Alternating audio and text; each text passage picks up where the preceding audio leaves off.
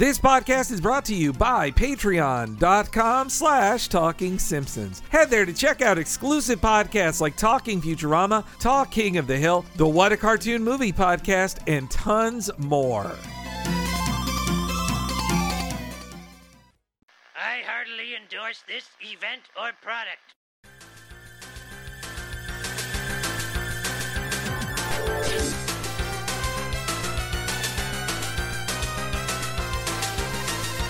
Ahoy, hoy, everybody, and welcome to Talking Simpsons, the podcast that hasn't caused a single murder-suicide. I'm your host, Cybertronic Ultrabot Bob Mackey, and this is our chronological exploration of The Simpsons, who is here with me today, as always. Henry Gilbert, and I am missing the back of my head. I think you could cut me some slack, okay? And who do we have on the line, our special guest today? Hey, Cha-Cha, I got more features than a NASA relief map of Turkmenistan. Eric Szyszka. Uh, I'm a cousin of Dennis Miller. That's why I can say that. And this week's episode is Treehouse of Horror twelve. Hey, Flanders gave us toothpaste. Mini toothpaste. This episode originally aired on November sixth, two thousand one, and as always, Henry will tell us what happened on this mythical day in real world history. Oh boy, Bobby, happy week after Halloween. The first episode of twenty-four debuts right after this cartoon. Ooh. The Diamondbacks beat the Yankees in Game seven of the World Series, and Britney Spears' third album, Britney, is released. And of course, this also, just to give you uh, an update of where we are in the world, in November of two thousand one, the invasion of Afghanistan is going strong. We're really taking it to the Taliban. The Patriot Act was passed two weeks ago, so... It's a great time in America. They made all oh, of our... man. Right after nine eleven, you know, I think I've got a specific sort of nine eleven story for you guys that I feel like ties in with The Simpsons. I grew up like two hours outside of New York City, and my father always hated the city. It was it always reminded me of Homer versus New York City because he thought it was a cesspool full of chuds and whatnot. But eventually he gets a job interview, right? And he just, you know, he's going to go down there for the job interview. He's running a little late, but, you know, whatever. And he gets there. And it's the Deutsche Bank building right next to the World Trade Center on nine eleven. And he's down on the ground during nine eleven. Wow. Oh, my God. Oh my, it, yeah. Just, it's just so funny of all people for that to happen to the one guy that already didn't like New York. Um, oh but he God. was fine. He he survived. And uh, yeah, it's, wow. it was a nine eleven was a monumental day. we yeah. we wondered. Boy, I didn't realize we were getting such a perfect guest for our first Simpsons after nine eleven episode. But, boy, uh, uh, wow. Uh, yes, yes. I mean, uh, we're talking about all the stuff that happened. Boy, you know, that Patriot Act. If anything in your life is three times more complicated and confusing than it has to be, it's because of the Patriot Act. Like, mm-hmm. why does this need a form? Why do I need three forms of I D? Why does this form of I D not count? It's because of the Patriot Act. And one clause of the Patriot Act was no creepy credits for an entire year. Mm-hmm. George W. Bush kicked creepy credits to the curb. creepy I cr- was going to ask about that because I thought it was really distracting how they weren't there. But I guess after nine eleven, they didn't want blood and scream and yeah, shit like that in the names. Yeah, they uh, on the commentary, they joked that it's like they said they, they were doing it out of like respect, but they also said like, oh, if we had had it, we'd have all had jokes about like the Twin Towers or whatever. It's like, no, you would not. Nobody no. joked about that in November. Like every T V channel, uh, like I remember, and people were, because we hit the twentieth anniversary recently, people were sharing it. But those like N B C, for example, had the like tinkly music, and they're like, your friends, they're back too. We're all back. And we're gonna make uh, it. And it's all like, the sitcom characters hugging each other. Yes, a lot of hugs, a lot of hugs. They should have done the like Matt Groening's name in the credits should have just had like the two towers falling as the two T's and Matt. Prove we're past it. We'd have Prove to wait for like Wonder shows and to get nine eleven jokes on T V. That's true. Yeah, they. I felt like they were the first on like American T V. Obviously, if you were on the internet uh, in the most you know black-pilled edgelord parts of the internet oh, yeah. on on nine eleven the day, you were probably seeing yeah. jokes about. I think the next day, like on Something Awful, you could watch people running away from the smoldering tower set to Benny Hill music. Right. Yeah, yeah. And, and and and in that world, you know, the planes didn't hit the towers. A couple of rafflecopters did. Uh, it's true.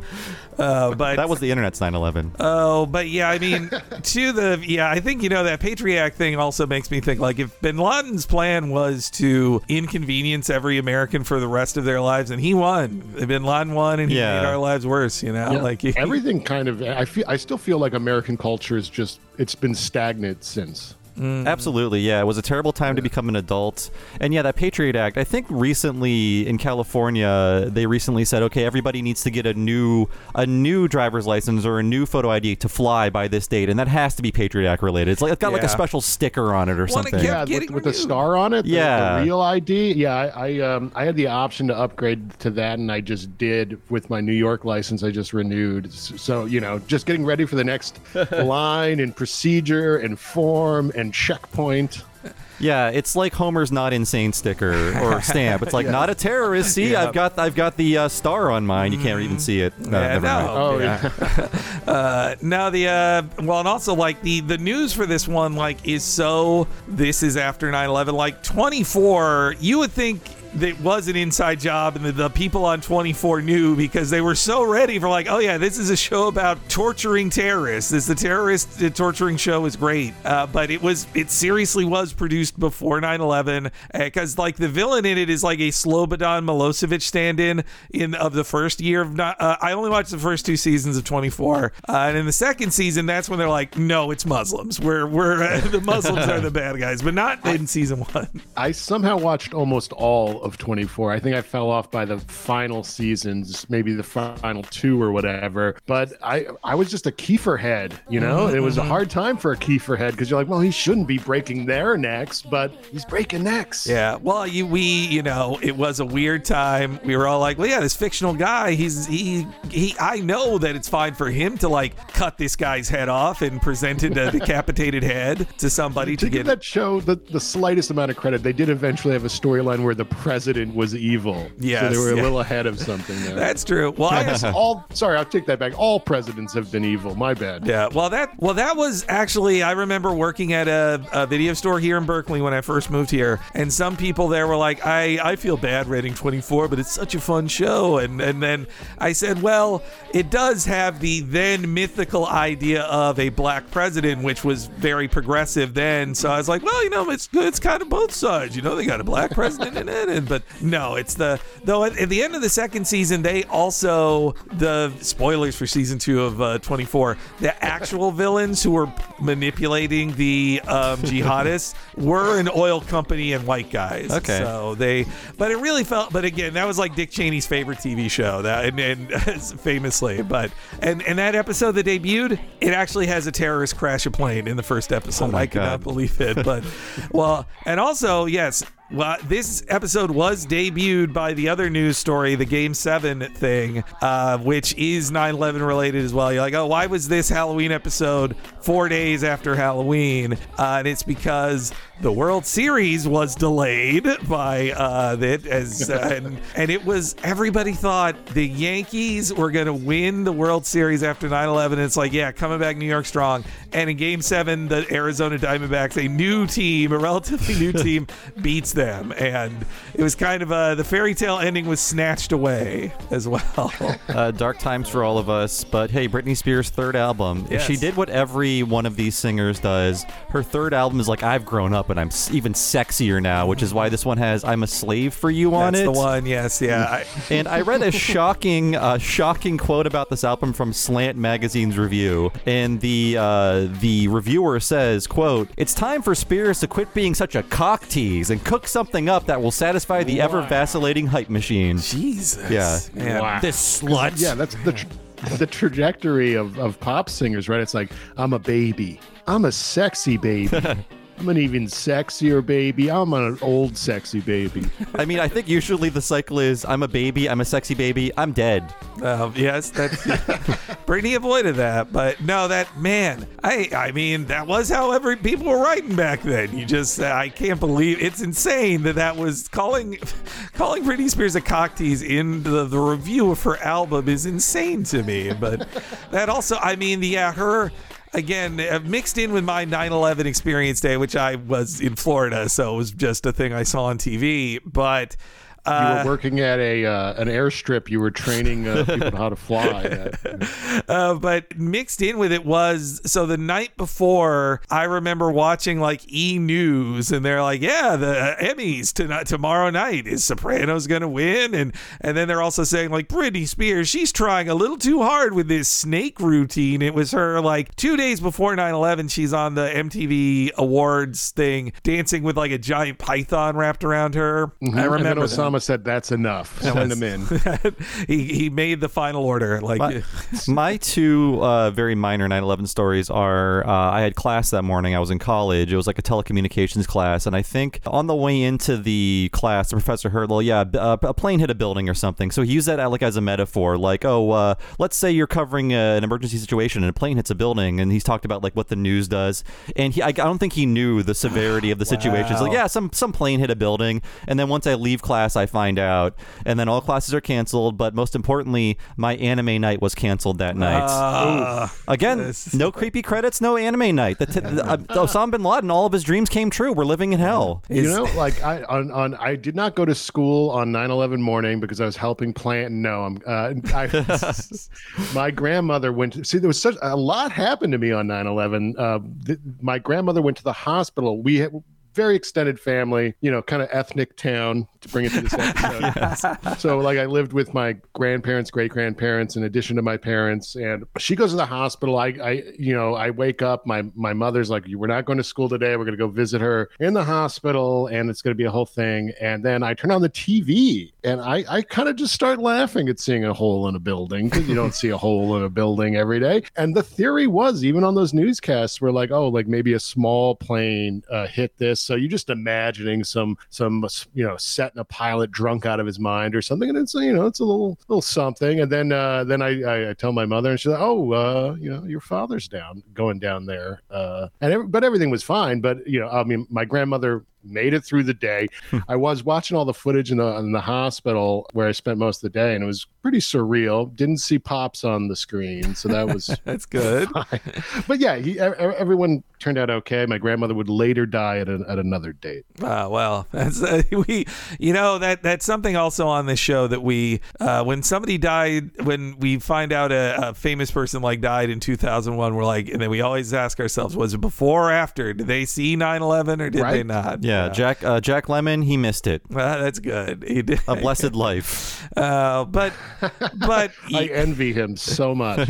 But yeah, I do. I uh, I don't want to blame nine eleven, but for, for my falling interest in Simpsons. But I do think there was like it didn't help. I don't think that in in two thousand in late two thousand one, I I remember not liking this Treehouse as much uh, as previous ones. Though now when I watch it, I'm like, yeah, it's fine. It's a good, it's fine little Treehouse. I've I've seen worse, but I think too it was like we had to go before this Treehouse aired. We went through like seven weeks of is satire dead or jokes dead, like. Simpsons, can a show like Simpsons even be funny? And I wasn't even thinking about how we had a uh, they this show this cartoon was finished for like months before uh this this episode would have aired. I yeah. think we even had like a more somber Daily Show theme. Yes. Oh, well, I mean, we all saw Jon Stewart cry. Yeah, yeah. For all the younger listeners out there, or people from far flung lands that may or may not have helped plan the events of that day, it was quite chilling in America afterwards. Everything was somber for week for weeks for. months. American flags everywhere. People started putting them on their cars. Like everyone's just driving around with American flags, which I have I, I wouldn't see again until uh, these Trump rallies. Yes, yeah, the American yeah. it was it was like, oh, everybody holds up the flag now kind of thing. Yes. One one last thing I remember just now is that uh, the day after nine eleven, my local newspaper just uh, printed one big American flag on one page. So like, if you need a flag, here's a flag. Wow. And people left those up until I left Ohio in twenty ten. So I feel like that's kind of desecrating the flag to have some just shitty printout from a newspaper yellowing uh, in your window. But what's you gonna do, burn it? And, you know, and, pe- pe- did you burn it? Nah. I didn't I didn't actually have the paper, but I just saw the yellowed flags everywhere all over town. Oh man, yeah, the American flag, it just it it it, it went on to new objects, folks, that that it wasn't previously on, and they're still there. Like New York City subway cars have a big fat American flag on some of them, and it's just like, all right. how retro now is what you think. Like, yeah, yeah no. At, at my Florida airport, like at the T S A, which is where you suffer the most because of nine eleven these days, seriously have like a flag that's like, this is a flag that was burned at the Trade Center or something, or it's it's it's like a tattered flag that was supposedly uh, damaged on nine eleven. I was like, but we're in Florida. Why are we putting this here? Like, this has nothing to do. I mean, I guess it happened to all America, but. Well, I mean, so people in power, uh, I think they can't play the nine eleven card anymore because uh, it's been said on this podcast before, but a nine eleven's worth of people dies every day of Omicron and COVID and every True. variant. Right. So it's just like, yeah, we're having nine eleven every day, buddy, since twenty twenty. It's mm. like, you can't play this card anymore. Yeah. It's expired. Well, and, and also I think another thing that helped is that, uh, or uh, hastened to that lack of caring, Rudy Giuliani, like, um, just is nothing. Like, he is a, a horrifying mummy now who embarrasses everybody. Just leaking oil.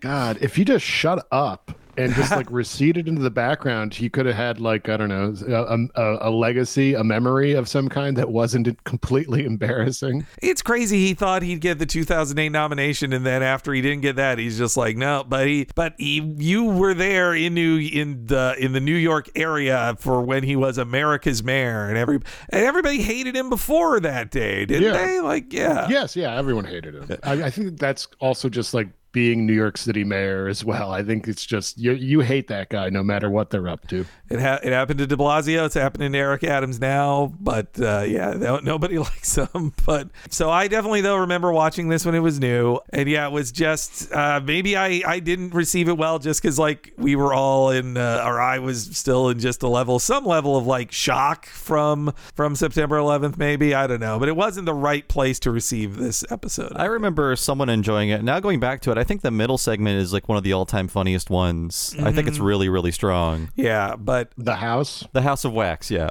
oh. yeah, I I totally agree. I think that is the strong point. I think the the weakest part of this episode is the Harry Potter spoof. Absolutely, absolutely. Yeah, no, that was honestly that was another of those moments where I was like, in two thousand one, I think this sucks because I was like, I I didn't know nothing about Harry Potter. I was not looking forward to those movies. Were you a Johnny Come Lately to the Harry Potter franchise? I was. Well, yes. This is. I uh, this is the most embarrassing arc of all of like, so two thousand one, don't give a crap about Harry Potter. By two thousand four, the Prisoner of Azkaban film comes out, and I do really like that.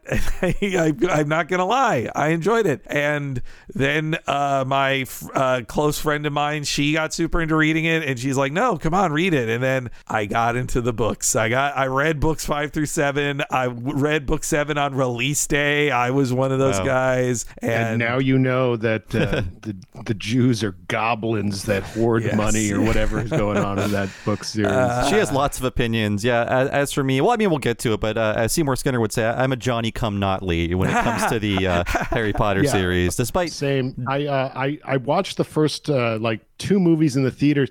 To me, I, you know, when you say something like, "Oh, it's a wizard coming by and he's got magic powers," but then he's standing next to a car, it just it just deflates me for some reason. I could never really get into Harry Potter, so I actually I watched Prisoner of Azkaban for the first time like two years ago, which is insane. And then I still haven't gone through the rest of the series because it exhausted me, honestly. But uh, we might be doing them as commentaries for uh. We Hate Movies on our Patreon coming up. No, it's, uh, yeah, there's, uh, it's so loaded with stuff. Somebody pointed out a great, uh, it was that Sean, uh, just account on Twitter who also does cool videos, this British guy whose picture is a skull, and, and that's the joke. He had never read the Harry Potter books, uh, until recently for a project. He read all of them, uh, for a video project. And he pointed out that the final sentence of the last book, that before the epilogue, not the final sentence of the epilogue, but the final sentence of the last regular chapter, is Harry wishing that his slave would make him a sandwich. Like, Harry Potter had inherited the slave elf. Uh, what? So house elves are slaves in that world, and okay. um, and but they've Harry, got a good attitude about it. Uh, you know, house elf. Okay, they kind it. of yeah, like.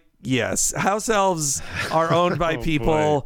and you know mm-hmm. some people want to free them in that world, including the J K Rowling stand-in Hermione. But a lot of the house elves are kind of too dumb to know they should be free, and they like, no, I like being a house elf, which is like, yeah, that's super loaded. And somehow in see in the seventh book, ha- uh, Harry inherits a house elf, and instead of instantly freeing him, he orders him around and tells him to make him a sandwich. Wow.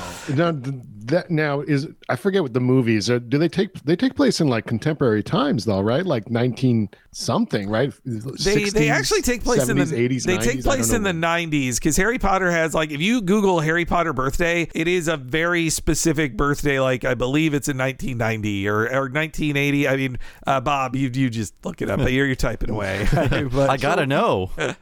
So in the nineteen nineties, you could still have a, a house elf as your indentured or slave.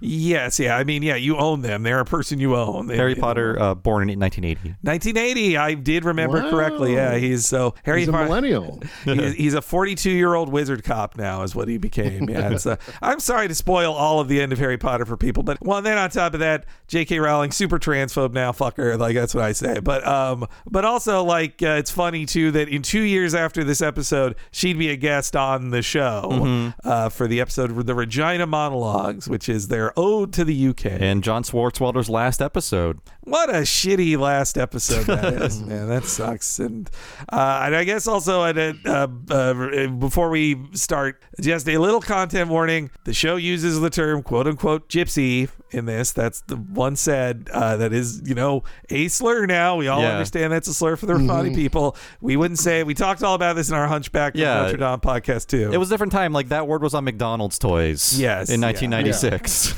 It does. It was totally fine. Like my grandmother I was talking about before, like she would always be like, oh, look out, the, the gypsies might come and take you if you misbehave. So it was still definitely prevalent. I guess it's sort of like the house elf thing in the nineties. Yeah. You know, my mom, my mom also, when I was a little kid, jokingly said, we're going to sell you to the gypsies, was like, if you're bad, we're going to sell you. Like she, she's apologized since for that. She didn't she, she shoot a statement. Yeah. I, I got that all the time, uh, being from, you know, family from uh you know old Europe that came over, and it, it was it was less joking, it was more sincere. Like, mm. and then you you see these old timers from old Europe and they're like, I bet they do know a gypsy. but uh but uh oh and I guess yeah this episode directed by Jim Reardon, the supervising director at the time, which feels like a lot of work, but I think they I I have a feeling from the context on the commentary that they say like that the supervising director probably had to oversee so much on a Treehouse episode anyway with all the new designs and everything that probably it was just faster like I'll yeah. just be the director on it. They used to have three directors and three writers for every one of these, and now it's just one director and one writer, which they Gene does Gene on the commentary literally say it was to save money, or is that just the assumption we're making? I, th- I think but, it was just too much work to split it all up and mm. coordinate and everything like that. If you give it all to the same writer, then you also only pay one writer instead of three writers. I, I feel bad though, because that, you know, lets only one person write a a Halloween episode instead of like everybody gets to take part in it. But maybe it wasn't so special to the writers, the regular writers anymore. Well, do you think they just like they help punch it up and then they just give credit to one person? Well, yeah. that's every episode. Yeah, yeah. Yeah, I mean the yeah. entire staff works on it, but it's like we've been told that thirty-three percent of your original script is what's kept in. Mm. Everything else is punched up and deleted and moved around by the room. Mm.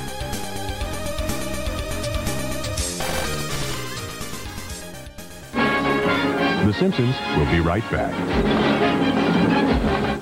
Whoa, Milhouse, that frozen black cherry's turned your tongue black. My tongue's black, too. Ooh, ooh, let me try. Hey, let's have black me, tongue. Uh, this Halloween, the Simpsons are at Burger King. Now in every big kid's meal, you can get a Simpsons spooky light-up. They gleam, there is scream, and you can collect all fifteen. At Burger King. Where else?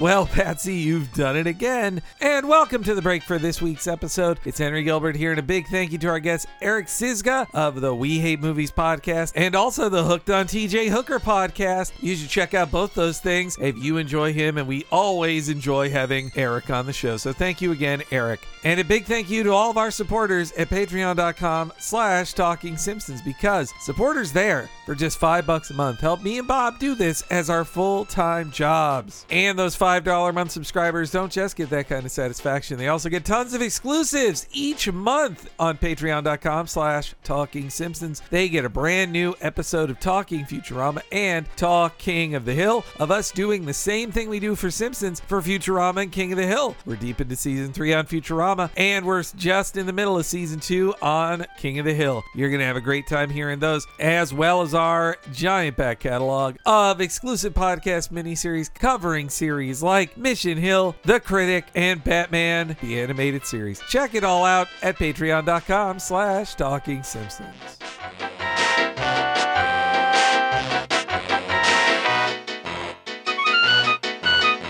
But if you want something nicer than various types of eggs, then you should sign up at that ten dollars level at patreon.com slash Talking Simpsons. You get all the five dollars things I just mentioned. And then once a month, you get our awesome What a Cartoon Movie podcast. Me and Bob have a side podcast we call What a Cartoon, where we cover an animated series super in-depth, just like we do The Simpsons. And at the end of each month, we cover a different animated feature film super in-depth. But you can only hear the often five-hour long podcast of us talking about films if you're a ten dollars and up subscriber at patreon.com slash Talking Simpsons. This month, you're going to hear me and Bob talk for over five hours about South Park, bigger, longer, and uncut, as chosen by our patrons. The month before that, Lion King two, Simba's Pride. And next month, you'll get to hear us talk about the Disney Golden Age classic, Pinocchio. Over three years and two hundred thirty hours of What a Cartoon Movie podcasts are at your fingertips if you are at that ten dollars level. And don't forget, you get all the five dollars things too. Check it all out at patreon.com slash Talking Simpsons.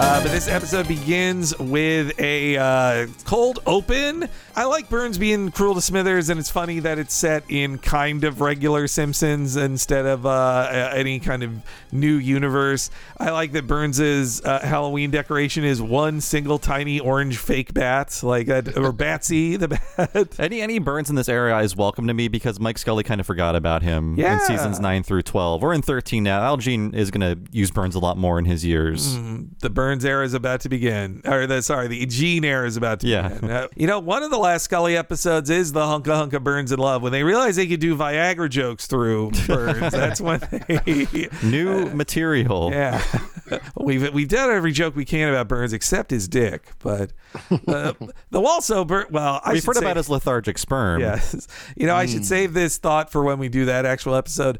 But Burns' penis is so tiny. What I mean, what does uh, it being hard? What's even the point? I mean, you know, it's like it's a hard acorn. And, and the... Wow, this is going to be uh, rated explicit on iTunes. Yeah, okay. My man comes dust. All right, but anyway, so uh, Burns makes Smithers go up top. Uh, Smithers falls, hits a high voltage sign that has the skull and crossbones as Burns' face, which is pretty. I like that design too. And so Smithers explodes. That explodes an entire crypt of the Burns family. And great, I like the animation of all the uh, caskets just flying out. That's good. I like having a mausoleum like a few steps from your front door. Yep, yeah. You know, it's just like the Addams Family. They had their own graveyard yeah. on the property too. Yeah. I was waiting for a funnier skeleton. These are all just like period skeletons. I thought one would be just a real crazy joke, but yeah. I guess they all have burned skulls. I, I suppose that's just the joke. Yeah, there there should be. I mean, shouldn't there be a Nazi guy, a guy in a Nazi uniform in that, or, or, the very... or like or like a Kaiser-esque, you know, like a Prussian or something? Yeah, actually, that's better. That's even older. Uh, and then the Simpsons family walks up. They at first when I saw Homer and Marge, I'm like, oh yeah, they're the full Flintstones. Like, no, no, no, it's just Marge and Homer are uh, Fred and Wilma, but Bart is a Gene Kelly style hobo, which I, I appreciate. I, I you know that style hobo has definitely gone by the wayside. I guess probably as you know society becomes more conscious to the literal plight of homeless pe- people across the country, but uh, man, do I love a good hobo. We just covered the episode that has a hobo framing device in that he asks for sponge baths in exchange for stories. That's right. Wow. Yeah. In airing order, it's back to back. The hobo, the hobo telling the stories, and then Bart dressed as a hobo. Perhaps he was influenced by it. Our last pre nine eleven memories were of that singing hobo. Yep. Yeah. Oh, okay. uh, and uh, Lisa and Maggie are two-headed girl as well. I think uh, is it is it a uh, thing with two heads? Thing with two heads. I okay, think so. The Ray Milland thing. Yeah. Along with the creepy credits, I, I felt this was censored too. When the Simpsons are scared by the uh, you know exploding coffins and they run through Burns' gate, cutting themselves into slivers, they're oddly clean. Like there's yeah. no midsection gore that I think they would definitely revel in if this was uh, a different time. Maybe that they, they, they did a retake or something. They also keep running, like pieces of them keep running into the woods. I think it would be funnier if they all just fell into a pile of body parts, but yeah. I could see that being a problem. And blood everywhere. Yeah, I mean, yeah, yeah. I can get why they didn't have, you know, I could see that they're like, oh, line density in this. If we're going to draw actually like their guts and bones and everything, that's a whole lot of lines. Yeah. But, but at the very least, why isn't it like red or bleeding? You it's know? Interesting they didn't cut this because it does involve a uh, falling building. That's true. Yeah, that's well, they, I mean, later true, in, yeah. in the episode, there's a crashing helicopter, which again, I was like, Jesus, wow, that's I forgot. Oh, the Rafflecopter. Uh, also, prior to them being cut in half, there's a there's a decent line about how Flanders gave them toothpaste for Halloween, mm-hmm, and yeah. it's mini toothpaste. That's like great. The full, like a full candy bar or a full tube of toothp- toothpaste would be uh, more desirable. I guess it's more useful. I I think I probably got a toothpaste or toothbrush here and there, though. The really, I, when I think of the worst Halloween handout thing, it was Christian religious comics. That uh, was what was handed out. It like, oh wow, this I, is very interesting to me because I grew up in very like uh, heatedness society, you know, like up in the Catskills, like a hippie enclave, and you know, every, Halloween was pretty normal, and everyone gave candy. I never had to be confronted with you know stuff about Christ unless it was my old grandmother telling me. uh, yeah, I grew up in a very Catholic area. They were all very lazy about religion, and the worst thing I got was pennies. Like. Uh, People on their porch with just a mound of pennies giving them to kids. Like, I can't do anything with these pennies, and neither can you. Uh, yep. Yeah, shit. You know, penny, like, I think of how useless they are now when we're going to everything being, like, card only. Like, just throw that shit in the trash. And yeah. think of how filthy all those pennies uh, are, mixed in with things you put in your mouth. Uh, I think of myself as a little kid putting pennies in my mouth. I can't believe that. Those those that. were all ass pennies. uh, but uh, yeah, it was the uh, the, the Christian uh, religious tracts. They came from a woman who I think was normally a lights off nothing uh, for Halloween, and I think probably that year her uh, church was like, "Don't just turn off your lights and give in to the Satanists. Open your door." And give them, I think at the very least it came with like the smallest Tootsie Roll you could get, like the tiniest, like crappy Tootsie Roll. At least it came with one teeny tiny piece of candy. But uh, uh, but yes, then I also like the way Burns says, "Splendid Betsy, you've done it again." Like that's a great great line to go out on. I think this Hex in the City, this first segment uh, by Joel H. Cohen, a new writer. Yes. Uh, I think it's a parody of both Thinner and Leprechaun. Mm-hmm. And you guys did an episode about Thinner, is that correct, Eric? A while ago? Yes, we've done Thinner a while back, and we've done Leprechaun more recently. Right, yeah. right. And Leprechaun is actually kind of a, a narrative that's just like, you know, there's this fucking box, and there's an old leprechaun just like asleep in there. So we kind of get to that in this episode. Yes, I remember seeing Thinner, uh, not when it was uh, in theaters, but soon after on like H B O. It was an H B O watch, and I remember thinking it was fine for like, you know, there's some Stephen King movies that you're just like, yeah, it's all right, that's good. But I had forgotten, though, that it ends with like uh, instead of it being a Romani curse uh, that ju- that they just make a deal with her. Uh, it's instead like ends with like a mass murder of an entire like group of Romani people at well, the end of it by Joe Mantegna. It really ends with an evil pie. Yes. Yeah. An evil an right, evil pie. Yes. Yeah, right. uh, Fat Tony yeah. himself is in that movie. That's, yeah, right. Yes, yeah. He, he What's kills a thinner? good, good makeup on the thinned man in that as well. Yeah, that's good done. Thinner. I just love, like that's all I ever think about. It's like thinner. It's me. I think we had a riff that like he would do that for everything. Like you'd you'd see Peter Parker, he'd be like Spider, then he'd become a Spider-Man. Uh, but uh, yeah, and the the title, a parody of Sex in the City, then very popular. But yeah, yeah, as you said, Bob. Uh, Speaking of New York tragedies, yes, oh god, yeah. oh. a bigger one than nine eleven, I think. Man, and and uh, can you believe it returned just like that? Yes, yeah, yeah that's you know, nine eleven too. Can you believe it's going to happen just like that? It's coming, folks. Kim Cattrall. Uh, made the correct move on she that. Really did. She's like, none of this shit for me. Mm-hmm. She was always too good for the show. I think like she's the. I, I, I don't want to. I love Cynthia Nixon as well, and if, it, like the other actresses are fine.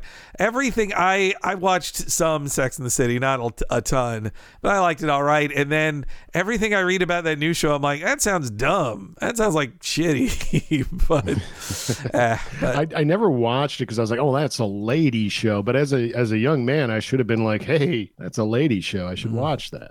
I guess it depends how much of a crush you have on Kim Cattrall or not. Cause, yeah. yeah. I think I, I had my fill from uh, her earlier, earlier career. Wasn't she in one of those Police Academy movies? Oh, yeah. yeah. She was a sexy lady in Police Academy. And Mannequin. Mannequin, yes. And uh, Oh, yeah. Love that Mannequin. and, uh, and Big Trouble in Little China. She's great in that. It, it's really trite to yeah. say this now. The nineties economy was not that good, and it's really funny to think the main character could write a weekly column about, like, here's what me and my friends did. Did. And then, you know, afford uh, high-rise apartments yes. and lots of shoes. Yes. yeah, but, I mean, obviously, like, every media about New York is wildly inaccurate with what you could afford or, or live in. But at the same time, it's just like, well, the back before nine eleven, it wasn't really, before Giuliani, I guess, right? It wasn't just the richest playground. So, but that that move, that that show was already pretty late in in the in this grand grand scheme of things. So. And would and would you say that New York City is the fifth character on your uh, podcast, just like on Sex and uh, the City? I hope so, because then maybe someone will finally write about us.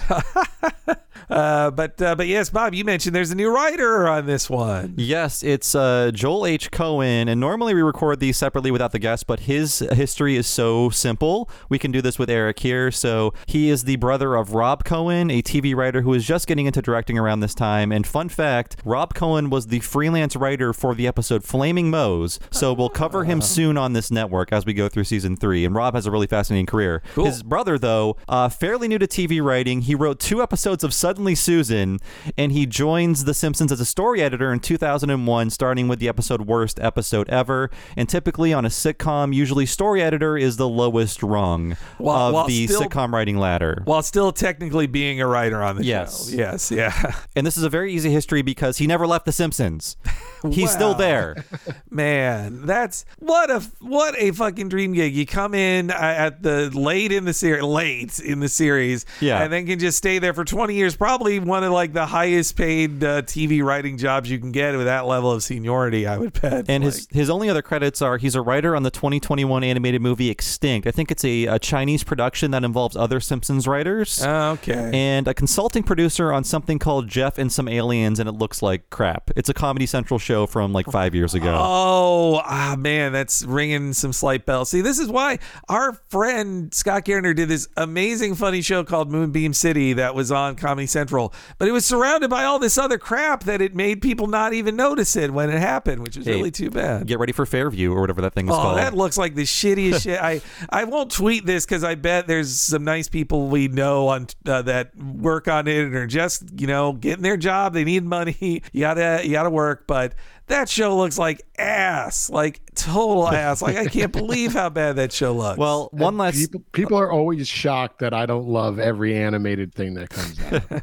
I know. One last thing about this uh, Joel H. Cohen guy. So it really shows you how the T V uh, world had changed by that point, because uh, in The Simpsons in the uh, early nineties, like nineteen ninety-three, the entire writing staff leaves at the end of season four because they're like, we're going to make our own shows. Mm-hmm. Everybody who joins The Simpsons after nineteen ninety-eight, they stay forever because that That, there's no opportunities for them yep, yeah. outside of this. They can't sell new T V shows. Nobody's giving them like a five million dollars overall deal at N B C. Like, it's not happening anymore. and so people just stay there forever. It's like, yeah, it's why it's so crazy, you know, our the, some of our favorites like Bill and Josh and a lot of the guys from their time, they're like, well, yeah, I need to move on and start a new thing. Like I, I gotta create my own show. I've, I've outgrown The Simpsons. And yeah, I mean, Greg Daniels was the only guy it really worked for, because King of the Hill, The Office, and everything he's doing now. Yeah, yes. He, he really is too big for The Simpsons now. Yeah, it, it's interesting that some people got through and were successful, because it does feel like, in the tying it to nine eleven or something, like after that moment in time, I just felt like opportunity was gone. Yes.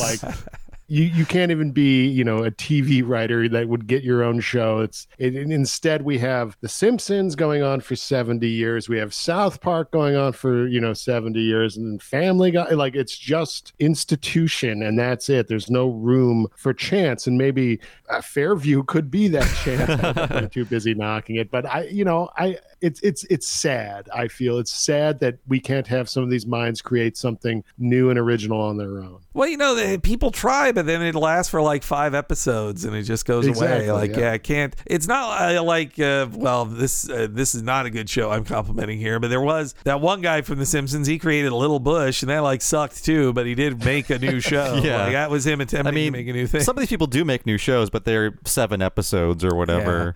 Yeah, now, yeah well. But that fair shame. That Fairview show also is an, not to d- dump on this forever. Henry, but, it's a piece of shit. Uh, well, I, and if you work on it, you're wrong but, and bad. But if you want to hire me for something, oh yeah, you know. yeah. But but the, it also has the problem of a lot of these shows, which is it's like this Stephen Colbert show, but it's yeah. like, he, what did he really do on this? Like he just it's it. Famous people present animation, and then the actual animators get hired to. They can't sell their own fucking show. Shows they just have to babysit a show, a cartoon by a famous person who said they wanted to make a cartoon, but actually do not have any uh, give any time or effort to it. Actually, mm. that reminds me of our cartoon president that Stephen Colbert like presented, and yep. uh, what was not great. I worked at Showtime uh, broadcast operations, and part of my job was scrambling every Friday afternoon trying to get that thing to air, and it was just like making my life hell. If, and the product was bad. It's just like make my life hell if the product is good. Everything Stephen Colbert has done uh, for the past, I don't know, decade has just made me incredibly sad.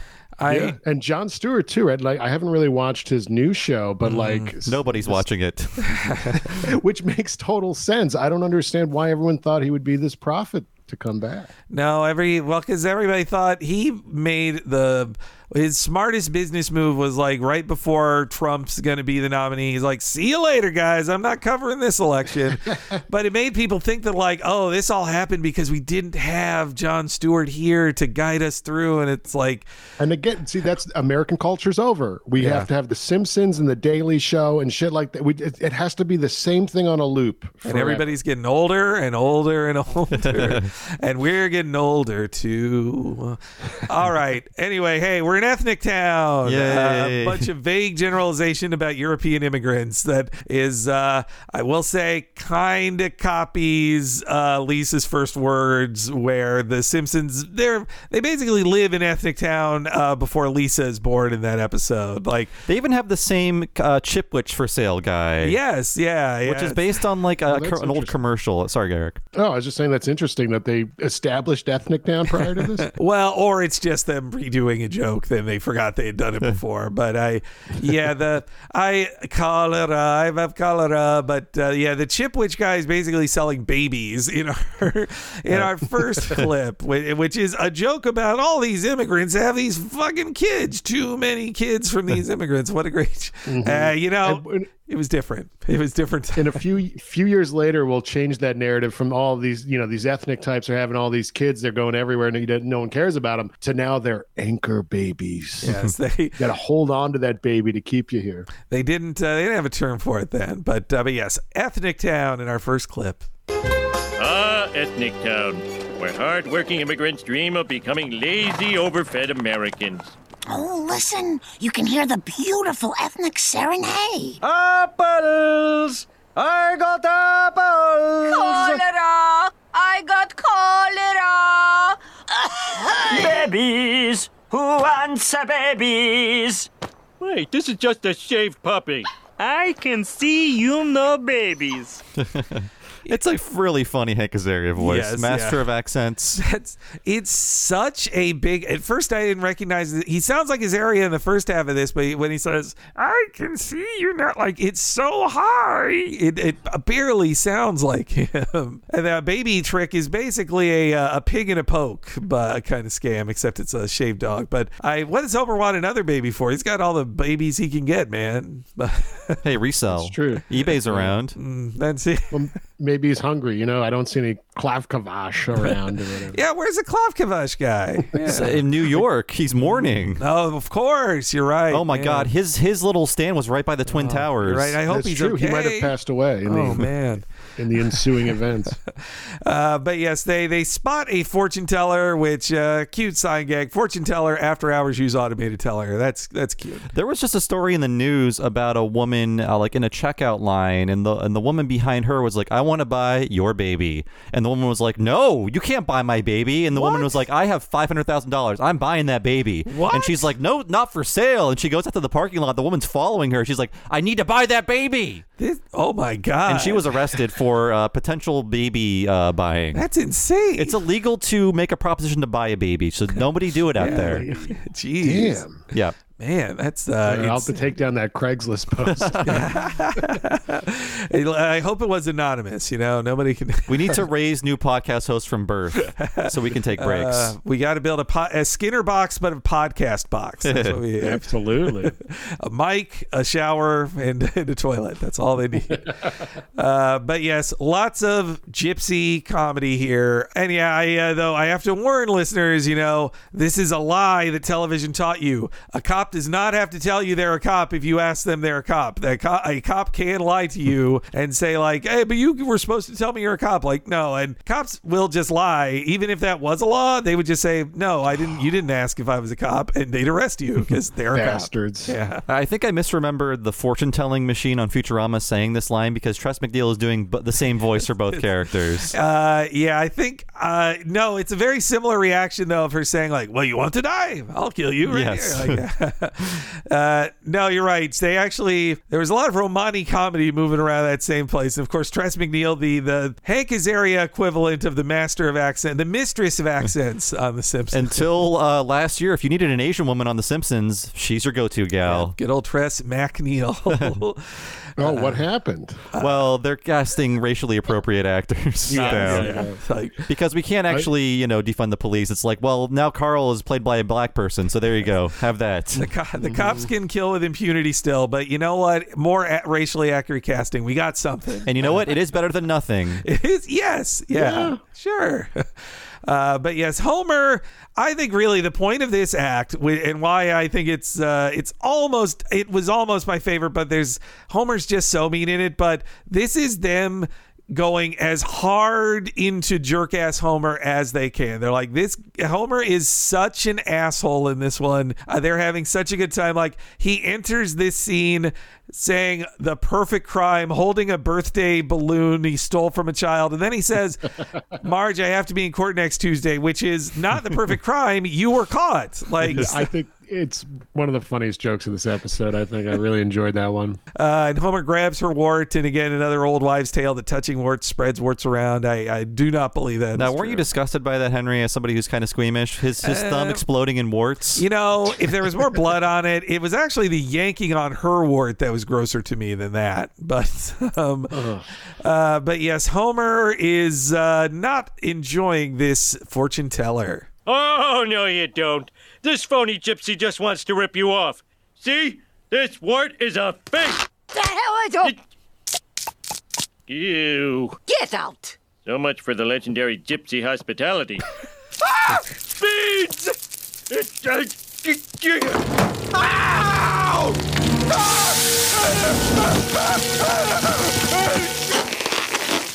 Mm-hmm. Wait a minute. This isn't Cedar Sinai. You've ruined me. Oh, why didn't I see this coming? Hey, there's me. And there's you. You stupid, stupid man. I curse you. You will bring bad luck to everyone you love. Whatever. That gypsy said horrible things will happen to everyone you love. That could mean your family, Homer. Are you coming on to me? No. Good night. What a, oh my God. Then Homer is like, oh, you want to have sex? And you're like, that's such a, so dark and awful, but I'm laughing. Yeah, I'm laughing. It, it's Halloween Homer. He can be even worse than normal. Yeah, and I love the car. Homer kind of, it's like a hat on a hat, but I like him saying like, hey, that's me. That's you. But the the design on the flaming jerk and the ruined gypsy is is pretty funny. Those are funny. It is. Yeah, too. I also love the legendary gypsy hospitality line. Yes, that's uh, but uh, I also forgot that Homer burns quite a lot, and he's he's pretty fine from being engulfed in flames like that. He's the, this is in Cedar Sinai, a good joke about a man who clearly like he didn't know he died and had his head chopped off and collected. But uh, but yes, when they wake up the next morning, Marge enters the room with a big beard, and I love her like, so it is noticeable. Like that's such a great. This is before she's full Cookie Monster, right? Yes, yeah. It's uh, oh my God, when she's full furry Marge, like how was this not the porn ads popping up whenever yeah. I was going to a torrent site, right? Like this has got to be doing it for someone. Uh, I'm sure it, it was doing it for some people. Yeah, I I like that. You know, Bart's head stays at about the same length the entire time, but I like that for Marge and Lisa, it's like a growing curse. Like they start, Marge starts with some of with a beard, a big bushy beard, and it just grows from there. Lisa starts with four horse feet and then just grows into a full centaur. Uh, and which she would probably like. I don't know if that's a She seems curse. Pissed by it, but I was thinking, yeah, well, shouldn't she like being a pony? You know? But uh, yes, yeah, so I also love, love, love Homer strangles Bart, and Marge's, as his neck goes loose, Marge's reaction is like, you strangle him all the time, and that never happens. Like, great. Any, any admission of, of uh, Homer's child abuse by Marge is funny. We just did uh, Blood Feud. We recorded that recently, and And Marge says, you should be strangling yourself. Yes. Yep. Yeah. I like the, uh, you know, it's just a growth spurt, and he tries to put the head back on. Just coil the neck. Uh, it's That's really good. Gross, too. Yeah, actually, is very uh, gross. Bart eventually just kills himself in his own cereal uh, bowl. I love, I also love, like, Homer's like ten minutes, like, eh, oh, ah. See, I got uh, yeah. So yeah, sometimes I I also like that it's kind of spongy. Seemingly, Bart can't move at all the rest of this scene when he and when he's at the dinner table later. But then in other scenes, he can walk around. His just head is like laying on the floor, like so. It's it's kind of spongy there. But also, this was the first time I got the joke where Lisa clomps twice and Homer says, see, two means yes. No, it's two means no. One, it's knock one time, twice means no. That's uh, I'm not communicating with horses enough.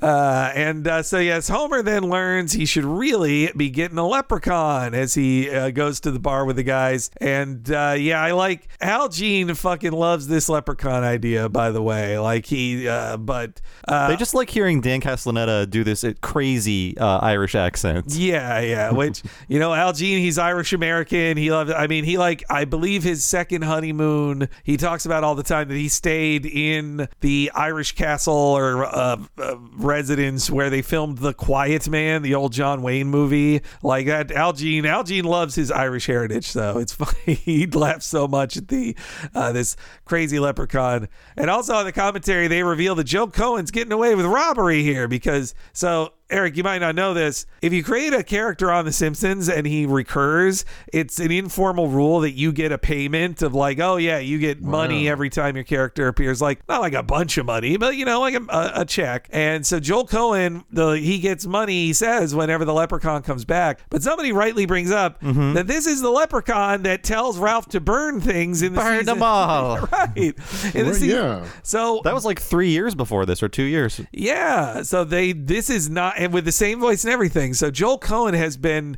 taking money out of the hands of whoever created that joke for that episode. Jeez. It's a bigger crime than nine eleven. uh, Misappropriation.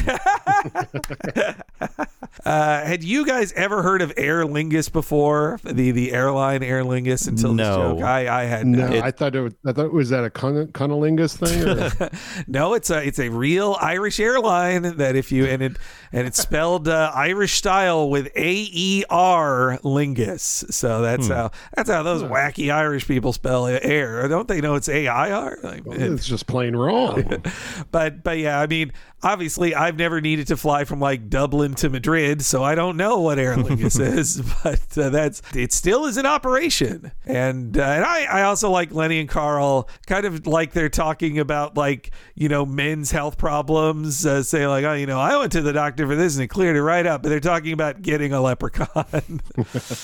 Uh, and also the uh, I like the math that Jesus is like six leprechauns. Like that's how the, the Jesus to leprechaun ratio, like he's as powerful as six. He's much harder to catch. Uh, was Carl's line was he was hexed by a troll and a leprechaun like cleared it right. Yes. And then yes, in a joke I was like, boy, I'm I'm shocked this wasn't cut after nine eleven, because like there's for an example in the in the Grand Theft Auto three game that came out around this same time, they cut out the ability to fly anything because you would ca- crash the stuff you fly into a building in those games. They're like, man, we can't do that after nine eleven.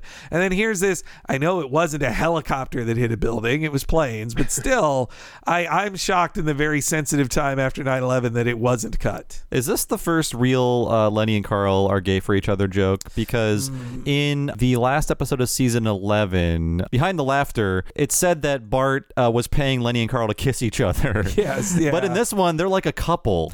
Yeah, you know. And that... I like that Carl is not as into it yes. as Lenny. I, I like Carl. It was better. My favorite Lenny and Carl interactions were in this uh, Bill and Josh years when Carl was...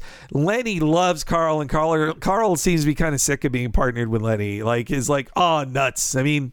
Ah, oh, nuts. Like, yeah, but, but yes, here they're like, we have to die together. And Carl, you're right, Bob. Carl is more like, well, fine. All Hurry right. Yeah. I mean, I'm dead. I think the grisliest thing in this episode is the way they kind of, their death shakes as, as they're crushed under that.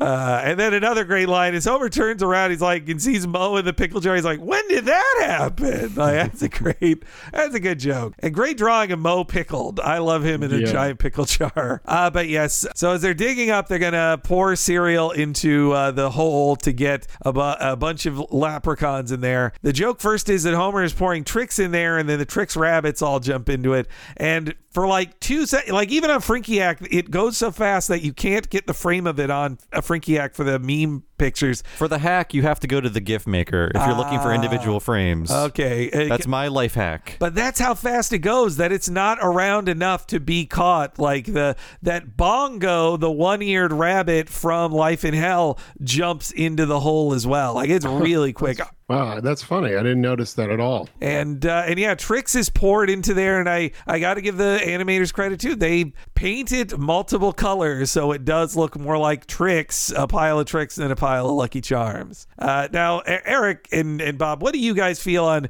Trix as spheres versus the fruit shapes? What What do you feel? Um, I'll go first. Wow. I, I grew up on yeah. the spheres. Mm-hmm. I'm a sphere guy, but also I can't eat any of that, and well, I yeah. haven't been able to for twenty years. yeah. I bought a box of the Monster Mash cereal this Halloween because I was like, oh, this box is really cool, and it's got all the uh, monster cereals in one. I think I made it through half the box before I threw it away. It's like, uh, oh, yeah, we shouldn't be feeding this to our children. No, nope. What's wrong with this country? I don't even remember the spheres. I think I remember at one point the Trix being fruit-shaped or whatever, but I never really had I never really ate it much, to be honest with you. Same with Lucky Charms. Only had it a handful of times. You were more of a Fruit Loops kid than a uh, than a Trix kid? Yes, that's for sure. I think Fruit Loops, Frosted Flakes. What were some other good cereals? I, I did look into the history, though, of the shape-changing stuff in Trix, because that is when I fell off the Trix bandwagon. So it was nineteen ninety-one. They changed it from the spheres to the shapes. Really? The, that uh, early? Jeez. I couldn't believe it, too. In my memory, I was like, yeah, it was like the mid-nineties, right? Like, no, ni- ninety-one. It stayed that way until two thousand six when they went back to the spheres. And then, to show you how times change, in twenty eighteen, the younger millennials who didn't grow up with the spheres, who grew up with the fruit shapes, they demanded that fruit shapes return. And so Trix was like, all right, fruit shapes are back in twenty eighteen. But uh, apparently, if you get, there's there's a no artificial coloring version of Trix that's still on sale, though that I'm sure is incredibly unhealthy for you. But, but that is still the spheres. If you need the spheres of Trix in your life, you can get them. But otherwise... Wow.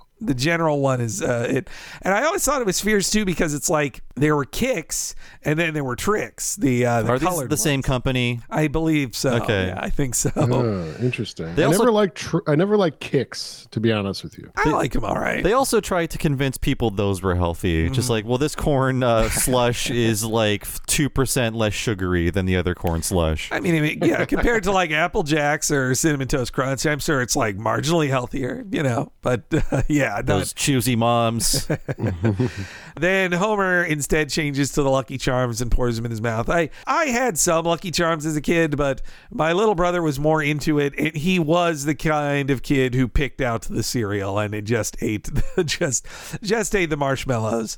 Wow. Uh, The but, cereal was so sugared as well. I, I felt like it had. I had no problem getting both down. Yeah, it was sugar frosted cereal. Like it was. Yeah. Isn't, isn't that enough? But I guess not. But uh, but yes. Then they check their trap the next morning.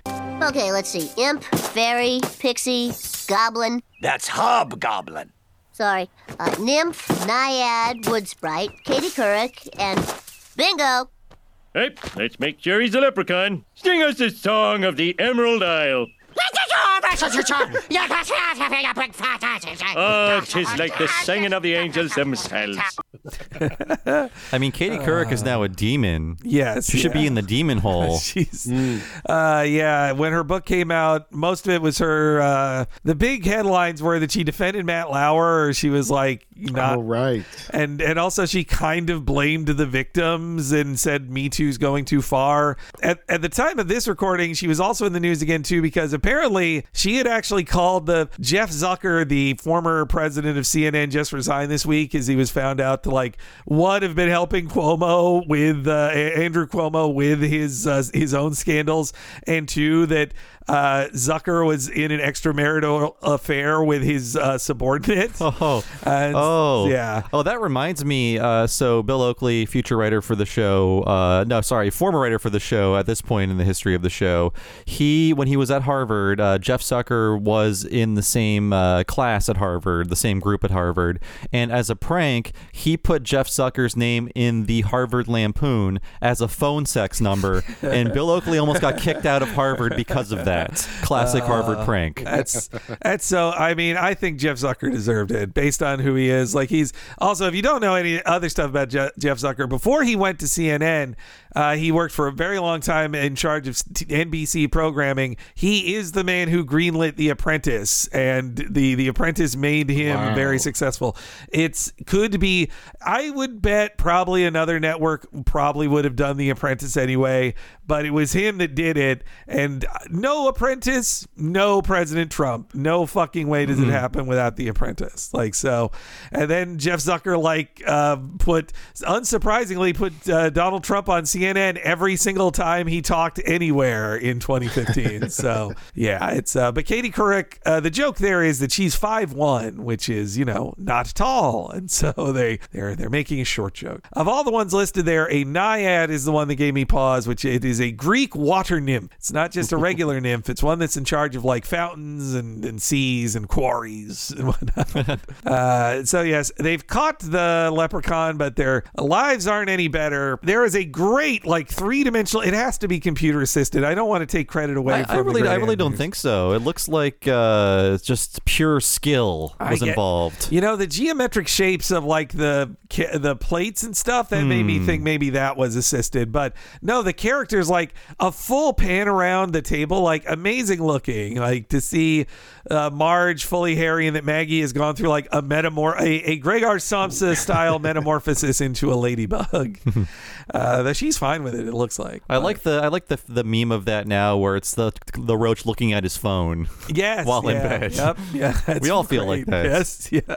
You know, I also there's some really good. Uh, this was in the previous scene, but I really liked Marge when she's fretting about something. She's kind of playing with her beard in a nervous way. Like that was just a good. Good little character bit there, uh, but then as they're smashing everything, uh, like as they're all saying they're still not helped at all, the leprechaun is just smashing shit all in the background. So funny. And yes, Bart just says out loud, I can't live like this anymore. And I guess he does intentionally drown himself in his uh, bowl and dies. Yeah, on-screen suicide. Uh, well, this is, uh, you know, we've said it before. Dan, Dan, Dana Gould comes on the staff. Suicide jokes go up. Well, like, Homer the Moe, it's a, it's a real uh, world suicide that we see on the screen, yes. Not a Halloween world suicide. In, in, in a regular episode, a man kills himself on screen. Yes. uh, uh, but uh, but yes, part, I mean, just that is a, such a great joke that you think it's a one-off line and it pays off so good that you're like, no, you won't see Bart again after this.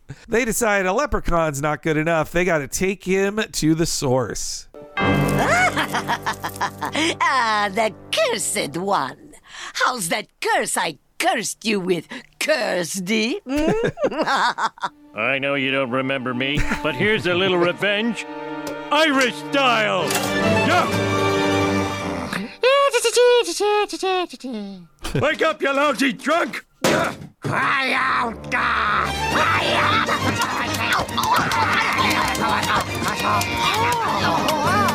Oh, oh, hold me close. Kiss me, I'm Irish. Ew, nasty. You can really hear it in the isolated audio, the Irish jig fight music. Yes, yeah, you're right. That's so Great good. job by Alf Clausen. Oh, man. The, yeah, then again, the this ending here of them falling in love brings me back to the commentary for Treehouse of Horror three, where Al Jean even admits, like, oh, yeah, we copied the ending of King Homer with its wedding with this ending of the we- that we that was new to them at the time of that uh, Uh, commentary recording. At least, at least Al Jean admits, like, yeah, we pretty much just repeated the same mismatched wedding ending thing. I do appreciate that there's aliens, Kang, Kodos, Yoda officiating the wedding. Like, mm. aliens are also these mythic beasts. Did, did they groan at Yoda on the commentary? Like, uh, I guess Yoda's the priest. He, they I, they don't seem that enthused by it. Yeah. No, I well, and Eric is the master of the Gleep glossary. I mean, what do you think of yeah. Yoda being an officiant of a wedding here? Does that fit for him? Uh you know, the thing is, like, b- back in the original trilogy era, maybe I'd say no, but I feel like anything goes now. Like, they don't, not, no one gives a fucking shit. We had R two D two be the best man at Darth Vader's wedding we saw in the prequels, so wow, anything that's true. Uh, God, I mean, so America would heal that summer by watching that demented little freak flip around and uh, use his lightsaber. Uh that's right. Yeah, we're only uh, that would have been May, so yeah, we're just six months away from Yoda Man. You're right. Yeah, yeah. Yoda. Now, th- now that was a popular T V spot, I think, for the D V D or whatever. I don't know if I, I don't know if you're referencing oh. referencing that or not. Yeah, absolutely. T V ad nauseum, and younger listeners wouldn't understand this, but it was like, Huda Man, Yoda Man, and it would have clips of Yoda flying around. Oof, yep, yeah. And it's just, that is where culture was. It was. Why can't uh, Britney Spears be? What was that crazy thing? Uh, she's a cock tease. Yeah, stop yes, being a cock, a cock tease. tease. And then Yoda Man. It was the nadir of society. Boy, you're making me like now more, honestly. With all the with the status of Star Wars now, you're making me actually like it by comparison. But, I mean, you know, that that's that's fair. But uh, it's kind of just all bad now. But we have fun with it over on the Gleep glossary. Uh, I, only podcasts are good now. I, Yes. yes, yeah. Uh, you Seriously, know- like, even late night television, my God, it's all trash. And people wonder why people are turning to podcasts to get comedy, because it doesn't exist on T V anymore. We are saving the entertainment uh, medium as a whole. We are, single-handedly, uh, or multi-handedly, because we're more than one person, but we are doing it, fellas. Uh, this, uh, you know, the Kang and Kodos bit of them being mad that they're, they're like, why did you drag me here? I didn't, I don't know anybody. Like, that's, that's a good gag, too. I, you know, the Yoda thing, I think they had a better Yoda joke uh, in, I believe it's Days of Wine and Dozes, when they see Galaxy Wars, and it's it's all a big parody of, of how boring uh, they felt, how disappointed they were by Attack of the Clones at the time. Can't make those jokes anymore. And actually, it was a Phantom Menace uh, parody. Okay, but right, it was like right. five years after. It was kind of late. But, because but, they had jokes yeah, about wow. like the Senate. It was like, like a big right. Senate meeting, I think. Well, but they they, they joke. I remember that the Yoda in it, they have a, their parody of how the uh, Attack of the Clones ends with Yoda saying, "Begun the Clone Wars have." And so they have their version of him saying, like, "The battle has begun, or has it? Wink." You know, like, just winks to the audience. Well, now the Simpsons paid tribute to uh, famous brands like Star Wars yeah, they and love Marvel. It. Yeah, they love it. Yeah. Oh man, I did not watch any of those Disney Plus uh, things they did. you're uh, missing out. Yeah. Yes. Uh, some Let's people, uh, the art team worked very hard on those. And so many great people who are cool work very hard on those, and we appreciate their effort. Yes. Um, hey, let's hear that wedding ending here. Yeah. Oh, stroke me, Clover. Oh, see me. Oh, oh. Ew. The best thing about a gypsy wedding is I'm not the hairiest woman here. Oof. Yep. Everything worked out for the best. What? Bart is dead. Well, me saying I'm sorry won't bring him back. The gypsy said it would. She's not the boss of me. What a great ending. Yeah. It just lets him stay dead. That's so good. They, I like when a gag is recognized as reality. It wasn't just a funny thing you saw. This child is dead. What are you talking about? Bart's dead. Like, just like, Bart's dead. All right. Uh, do you guys know about this Sylvester Stallone thing with the uh, with what the leprechaun just said there? No, no. All right. Well, when he says, stroke me, Clover, and say me name, there is a famous story within Hollywood Uh, that I've heard many people say they heard it like on How Did This Get Made podcast was where I first heard it, where they did a Stallone movie where the story goes that on a film set in Vancouver in the nineties, but nobody knows which one, they just say that Sly Stallone went to his trailer with his mic still on and oh. got a blowjob. And people on the crew could hear him say, and these were the lines that everybody would repeat all the time in uh, like, cradle the balls and work the shaft and say my name. Okay. Like, that was, it was the insider term. Like, I've, wow. so. What a great director he is. he's he's given direction even in the, even in private. Uh, I Was this on the set of Copland? Well, so that's all right. Somebody online tried to get to the bottom of this because they're like, yeah, I've heard this story a million times.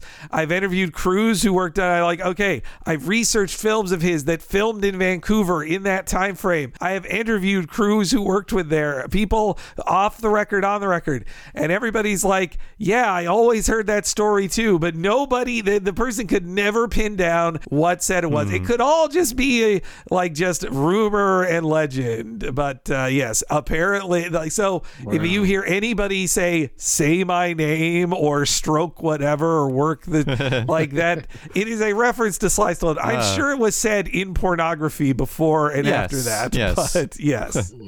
He apparently also likes shit play, right? Is that true? Oh, I've not I've, heard I, that one. Oh, I've been repeating this for years. I don't remember. Why or where, but like you like like he'd go under a glass table and you'd shit on it or whatever. Oh, he's one of those glass table he's in guys. The school of Danny Thomas. Danny, mm-hmm. uh, make room for Dookie. Uh, oh god. Uh, but but yeah, so that they even say it on the commentary like, oh, Sly Stallone thing there. They say it very oh, quickly. Okay, okay. But oh, if, wow. if you if you don't know the cradle yeah. the ball story, then uh, wow, I'm gonna cradle my balls differently now.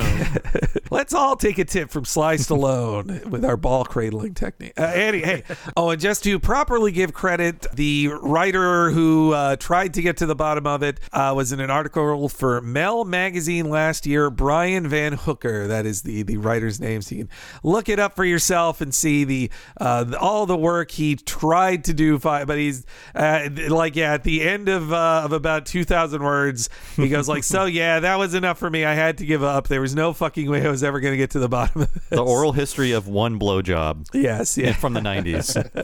you World know, history. Blowjobs were special in the nineties and impressed people. But they just hit. They hit different back then. Yes. Uh, but yes, okay. House of Wax, which uh, W H A C K S, meaning killing people. But uh, fun history behind this. They wanted Sean Connery for the voice. They couldn't get him, but they did get Lyle Lovett. At some point in the production, Lovett's representation didn't want him to do it. That was what they uh, assumed was going on, so he dropped out and Pierce Brosnan came in. So Man. for a long Straight time up. This was Lyle Lovett. I only know him as like, oh, the ugly guy Julia Roberts married. I know he's very talented, but that was the late night joke about him for like eighteen months, and that's my only frame of reference. yes yes Norm Macdonald had a great uh, like Weekend Update joke or whatever that he would talk about. It was like the perfect joke because it the punchline and the setup were identical. It was like Julia Roberts and Lyle Lovett are getting a divorce. Why? Because she's Julia Roberts and he's Lyle Lovett. That's yes, great. That's right. Fantastic. Uh, no, yeah. I uh, well, I think though it's good casting if it's about a mom's uh, somebody a mom would really be into. My mom loved Lyle Lovett. She thought all those jokes that he was unattractive in comparison to Julia Roberts were not nice, and she she was a fan of his. But uh, but yeah, I think it's way better with Pierce. Like this uh, to give you a a timeline on his career. Uh, this aired almost uh, to the day one year before his final Bond movie, Die Another Day, which is his worst Bond movie. And it's uh, We Hate Movies, yeah. I believe, right, Eric? That's right. Yeah, yeah. An early episode, we we did that. We recently did GoldenEye as a We Love Movies on our Patreon. So we still got to get in there for Tomorrow Never Dies and The World Is Not Enough. Fuck. Thank God I pulled that one out. There you go, man. I no, it uh, GoldenEye was so good. Like it was yes. all it was always going to be downhill from there after GoldenEye. But uh, I mean, and not just because the video game was also great. But uh, speaking of movies, you know what movie this this episode reminds me of a lot, and I doubt it's I don't know if it's any type of connection or whatever, but a movie called Pulse, uh, Pulse from nineteen eighty-eight, hmm. directed and written by Paul uh, Golding. It stars a Cliff DeYoung, um, which I, I don't think anyone remembers anymore, but he was a pretty good kind of middle ground actor. He was kind of just usually a background guy. But the premise of the movie is that there's a highly aggressive and paranormal intelligence living within the Los Angeles electrical grid. They don't really go oh. into what that's all about, but it infects like house by house, and then hmm. it kills you house by house. Like, I think one woman is scalded or boiled alive in a shower because the house turns up the oh, heat. Ew. Yeah, and it ends with like Cliff DeYoung finally like, you know, we're gonna spoil everything, uh, running out of the house and like chopping down a, a telephone pole to take out the electricity. Pretty cool movie, pretty cool little movie from nineteen eighty-eight. Oh, that yeah. sounds fun. I don't think this is a parody of anything in particular. It feels like it's inspired by those old cartoon shorts where it's like two dogs in uh, House of the Future and getting into mischief. I think those are Chuck Jones shorts from the yeah, forties. Yeah, yeah. Well, there were a million mm. like House of the Future shorts, which yeah. were just like a collection of gags, you know. I was thinking a more modern one. I haven't seen the movie, but I heard the twenty nineteen Child's Play uh, reboots is about a smart house. Oh. Because we have smart houses now, and Chucky is an element of the smart house that yes. comes to life. Yes, I did. I saw that one in theaters. Um, yeah, Chucky is like uh, an A I. It's like a yeah. It, huh. it,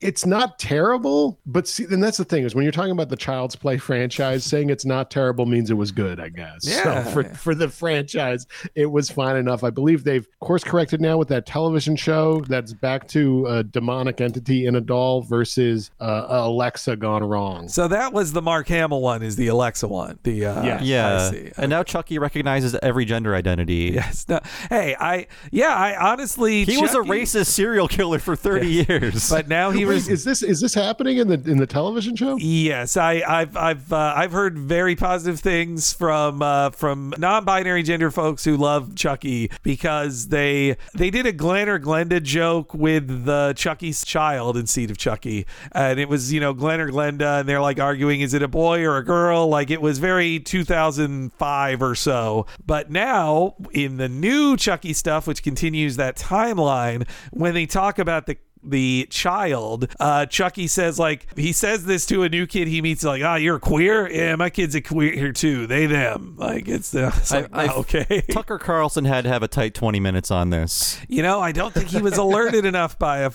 Though you know the guy, the helmer of all the major Chucky stuff, is a gay guy. Hmm. Like so, I I give it gay credit. I but I I also I never much cared for Chucky as a kid. Give me if I if I want a dramatic, vampy, somewhat effeminate villain, I'll go to uh, Freddy. Like Freddy is he, he's mm-hmm. a very stagey presence too, you know. I like the strong silent type. I love like a Jason Voorhees or, or Michael Myers. I just want some some guy in like a garageman's outfit to just like manhandle me. It's got to be in a jumpsuit. See? Yeah. Oh, but, I love jumpsuits. But that's why, like, I always saw myself as more of a Freddy victim as a kid, too, because I was, like, you know, a disturbed nerd. Not, I was certainly not the kid having sex after going skinny dipping. That was not me. So. Freddy would yeah, trap but, you in a com- an evil comic book. Just like the kid in a four or five. Yes. Yeah. No wonder you had nightmares about him. That's right. That's me. uh, you know, when this came out, I know it was before it, but soon after was the release of A I, the Spielberg movie. Hmm. And so especially the intro with the sales bot setting up the world that was, you know, a, a world full of just robots. That was what it reminded me of. But obviously they it, they couldn't reference it before, though. All the stuff with the actual A I and its blinking light. It's Hal from two thousand one. Like yeah. That. So yes, it, it's yeah. a bit of that. But Gil can make a sale only as a robot. He finally, once he's given up his, his soul and his physical form, uh, he can finally make a sale. I love Gil's Gil the sales bot. It's a great design. I, I really think it's it's really well animated. The the foot in the door with the things coming out of the shin prying the yeah. door open. Oh, it's so mechanically it looks really cool. Correct. Yeah. And uh, so yes. I, Mar- oh, and I love how Marge, when she sold on it, she's like, no, housework, eh? Like, it was a real, like, no, that, eh? Mod, eh? Oh, yes. Sorry, I think I heard Eric trying to yes, jump in. Yes, sorry. Oh, I love the part where the uh, the surly robots come to install everything, and they're leaving, and they're like, did you see the drapes? That is good. You, I do feel like uh, any person who comes to my house for a, a job like that, like, they're laughing at me. Yeah, really when, when a oh, man absolutely. comes over to fix something who works with his hands all day and sees all my nerd shit yes, everywhere. Yes. uh, oh, what a nice poster of the Avengers you have there, sir. Like, pff, I got to go home and feed my family. Yes, yeah. Uh, you guys got to go soon. I got to make a podcast about cartoons. uh, but I also, on the van, another great sign gag, Ultra House, a division of Mega House. Like, what a great, why is it, why is it not just Mega House or Ultra House? What a weird naming convention there. Uh, but yes, also when the house becomes Ultra House, the inside is, you know, smooth and white like the inside of the ship in mm-hmm. two thousand one as well. Uh, but yes, that's when we get to programming the A I. Hi, Ultra House. Greeting acknowledged. That voice could use a little personality. Oh, let's try Matthew Perry. Yeah, could I be any more of a house? Yeah, who else we got? Hey, Cha-Cha, I got more features than a NASA relief map of Turkmenistan. Isn't that the voice that caused all those suicides? Murder suicides. Hey, how about double oh seven? George Lazenby? No, Pierce Brosnan. A voice like his would give our house a much-needed touch of class. All right, but I'm doing this because he was Remington Steele. He was Remington Steele, wasn't he? Yes, I was, Marge. And thank you for selecting me. Well, hello, Pierce. Say, it's a bit stuffy in here. And I know a certain someone who really fancies lilac. I just like it is all. uh. Ooh, that really covers the cat crap. That's such an amazing run of jokes in that. I, that's why I think this is in my top ten of Treehouse. Upon revisiting, I'm like, oh man, this is so funny. Yeah, it is really, really funny. The, the line about Lazenby is maybe that's a, a, a dig over that they, they couldn't get Connery. Mm, oh, yeah, maybe, yeah. Or that March has very odd tastes. Yeah. yeah. But uh, yeah, that, that was Matthew I, Perry. On, oh. on on Her Majesty's Secret Service is good. Yeah. I, I'll put my foot down at that. He's a handsome man. Yeah, yeah. He, yeah. Uh, but, but yeah, Pierce, I love that they keep calling him Pierce and that he's like, no, you're Pierce. You're not the Ultra House or the house. You're Pierce. Pierce. They keep calling him Pierce. Uh, he is hamming it up so much, and it's so great. He's I really giving it, it his all. And yeah, that is Matthew Perry, a friend of Hank Azaria. Yeah, I love that he must have like told him, like, could you just call and like just do a please? Like, which that's also makes it even funnier that Bart goes like, meh. Like he's like Bart's grossed at having a Matthew Perry voiced house. And uh, that Dennis Miller thing, this is around the time he was brought on to Monday Night Football to be a commentator because uh, yes. ratings were tanking, and I think nine eleven helped, you know, people get back into sports again, but uh, he didn't help ratings any. People found him alienating and strange. Yep. Yeah, he I think Rush Limbaugh was more unsuccessful, uh, but he oh and speaking of nine eleven, that kind of redefined his career at that point. Oh, Miller, yes, yeah. Because I remember uh, in, in the early days afterwards, I'm like, oh, I thought this guy was supposed to be funny, and he's hosting his like conservative show on C N B C, and I remember an early element of that show was he had a button on his desk, and when he hit the button it would make the Howard Dean scream, and that's comedy, folks. Oof, man, that's comedy. And uh, this reminds me, like in on the Bill Bill O'Reilly, I would occasionally uh, see clips of him on there where he like clearly did write something to be funny, and it's just not like it's so. When he was complaining about trigger warnings, he's like, "Oh, some people think the trigger warning is uh, is the Lone Ranger and his horse," and people are like, "How fucking old do you have to be to get that reference?" Like uh, one one last thing, back in the early days of Twitter, when you can be a lot meaner on Twitter, uh, I believe uh, this is back when the Mystery Science Theater guys were uh, friends with Dennis Miller because he was a fan of them, and right. I believe the Riff Trax guys were going on Dennis Miller's show, and uh, Bill Corbett announced that on Twitter, like, uh, "What should I do or what should I talk about?" And I said, "Could you spit in his coffee?" And uh, Bill Corbett responded, "Okay." So, uh, and also Bill Corbett's one of those guys who deletes his tweets every year, so it's not archived anywhere. Yeah. But it happened. I, I saw it happen. You. I trust you, Bob. Yeah, yes. yeah I missed. Tell I missed. me it didn't happen. I saw it. Exactly. Uh, I think too. There, the the meanness of this. Like I, as a kid. Thought it was too mean because I was like, oh, I thought Dennis Miller's funny. And then now, oh, not mean enough, not mean enough that it drove people to murder suicides. I believe he's one of those, speaking of nine eleven, I think he's one of those people that flipped because of nine eleven. He became like a super right-wing guy around then. I think he was one of those guys who was like center-right in the Clinton years. And that then nine eleven made him go like, oh no, I'm full right-wing. Like, yeah, same. Because he's a, he's a Pittsburgh guy like Rick Santorum. Um, I mean, honestly, I think his his uh, weekend update was pretty solid. I think there there's definitely Dennis Miller jokes that I do find funny, but he's definitely he definitely over. stays is welcome, and there was that spell in the nineties of trying to get him into movies as just being like the dude that comes in and spits some information, right? He's killed or whatever. He was in The Net, for instance. Oh and, yeah, uh, Bordello of Blood, and it's just. Ugh. He became an unwelcome presence. People were presented with the idea of Dennis Miller as a protagonist, and they said, no thanks. Hey, you know what? He was in, uh, most recently, Joe Dirt two, reprising his role as Xander oh. Kelly. That's the only jobs he can get are when uh, for reprising roles. Like, that's it. Uh, but, uh, I, you know, Pierce Brosnan seems like a fun enough guy. He's having a good... His, all his post-Bond uh, stuff seems to be just him doing whatever he feels like, you know. And uh, and I read this... I just read this funny story about Uh, somebody sharing on Twitter, they're like, hey, Pierce Brosnan sounds cool. James Corden was asked in an interview, like, who's the rudest celebrity you ever met? And he said Pierce Brosnan, and he, and he says, like, yeah, I was at, like, a uh, concert in the V I P section, and Pierce shoved me uh, uh, out of the way and walked past me yeah. and didn't even acknowledge me. And I was like, yeah, that's great, man. That's awesome. That rules. That's, that is Pierce, how to treat yeah, James amazing. Corden. That's amazing. Good for Pierce. By the way, I want to recommend a Pierce Brosnan movie that probably no one has no one has really watched. I saw it during like the quarantine stuff. Um, it's on full on YouTube, or at least it was. It's called Don't Talk to Strangers from nineteen ninety-four. And Pierce Brosnan being this hot, smooth operator, getting with this lady, sort of like a Lifetime movie. And Terry O'Quinn is like a cop who's like, this was my family, goddammit. And you think Terry O'Quinn is, you know, the, the villain of the movie, but Pier- uh, Pierce is uh, mm. a little shifty. What's going on with Pierce? It was a really fun ride, and I believe it's under ninety minutes. Cool. You know, I also around this time liked him in that remake of The Thomas Crown Affair, which back then the deal with remakes was that they would be sexier than they could have been before. I feel like it's the reverse now, that it's like, oh, well, we can't oh, be as sexy. Like, but... Like him and Rene Russo get uh, get down to business in that movie. They do, and I, I'll you give can... him credit for aging naturally, because a lot of guys, when they're uh, reaching his age, like Bruce Willis, they think like, "No, I'm an action star forever. Like I'm seventy, cast me in a million things that just go right to Redbox yeah. or the Walmart uh, checkout aisle. yes. I'll sit in a chair in your movie for two million dollars." But no, he's like, "No, I've got like a, a regular dude body now, mm-hmm. and I'm cool with that. Gray hair, all of it. Yeah, he's uh, great. Uh, and yes, he was Remington Steele, uh, which is funny that like Marge.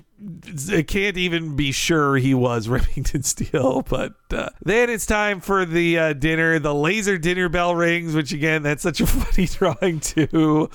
And uh, the their dinner is great. Like I, my favorite is that Homer just wanted multiple types of eggs, like various eggs, various eggs. Yes, just this also feels like it's not it's not a stolen joke or anything, but it reminds me of the uh, the first Halloween special where Kang and Kodos make them all their favorite meals. True, but true. They're also secretly. Uh, I guess they're secretly good, but yeah. There's ulterior motives at play here. I love the line that he uh, analyzed their leavings. That's how he was able to determine their favorite foods. It's so great that he's like, he is kind of sheepish about it, but they're like, oh, wow, that's impressive. Good. Yeah.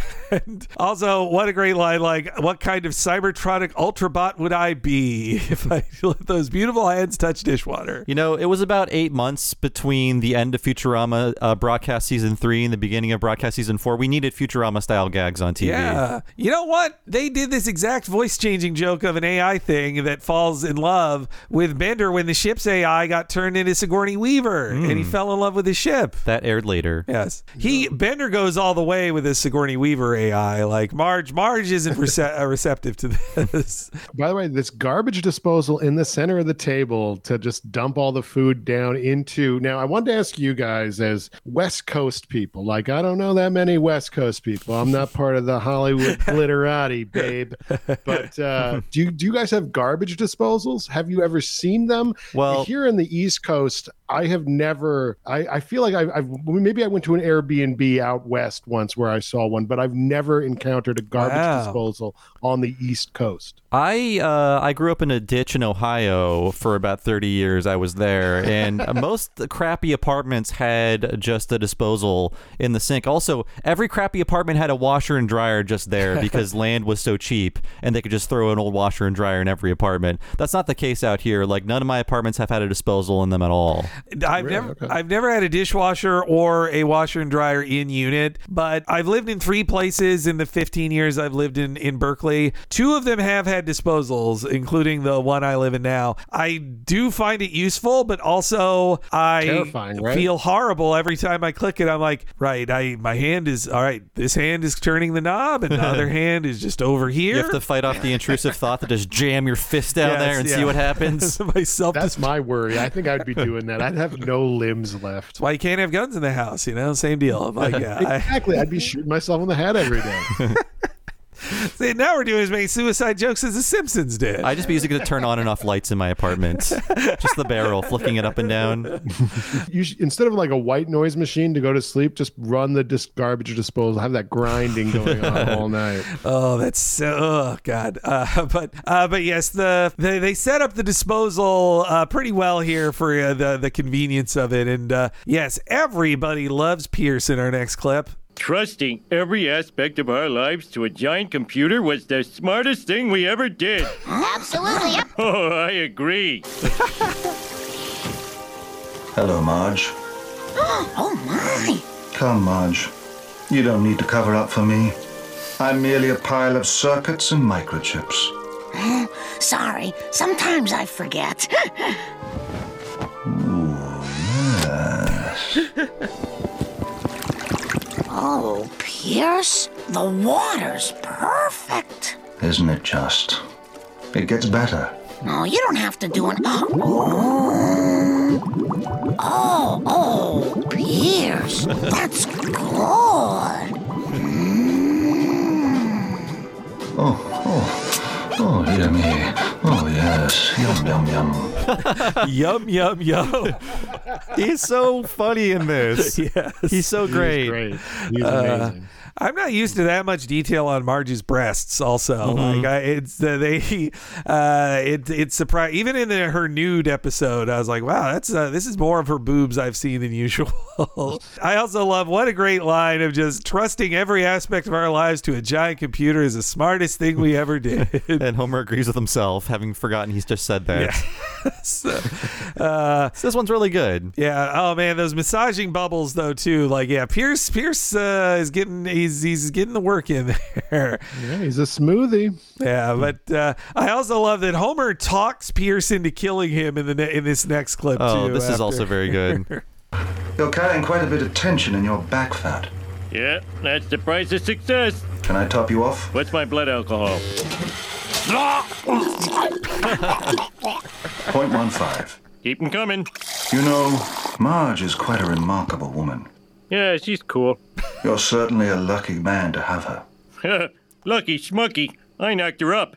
But she's stuck now. We're married till death do us part. But if I died, she'd be completely free. For man or machine. Machine, eh?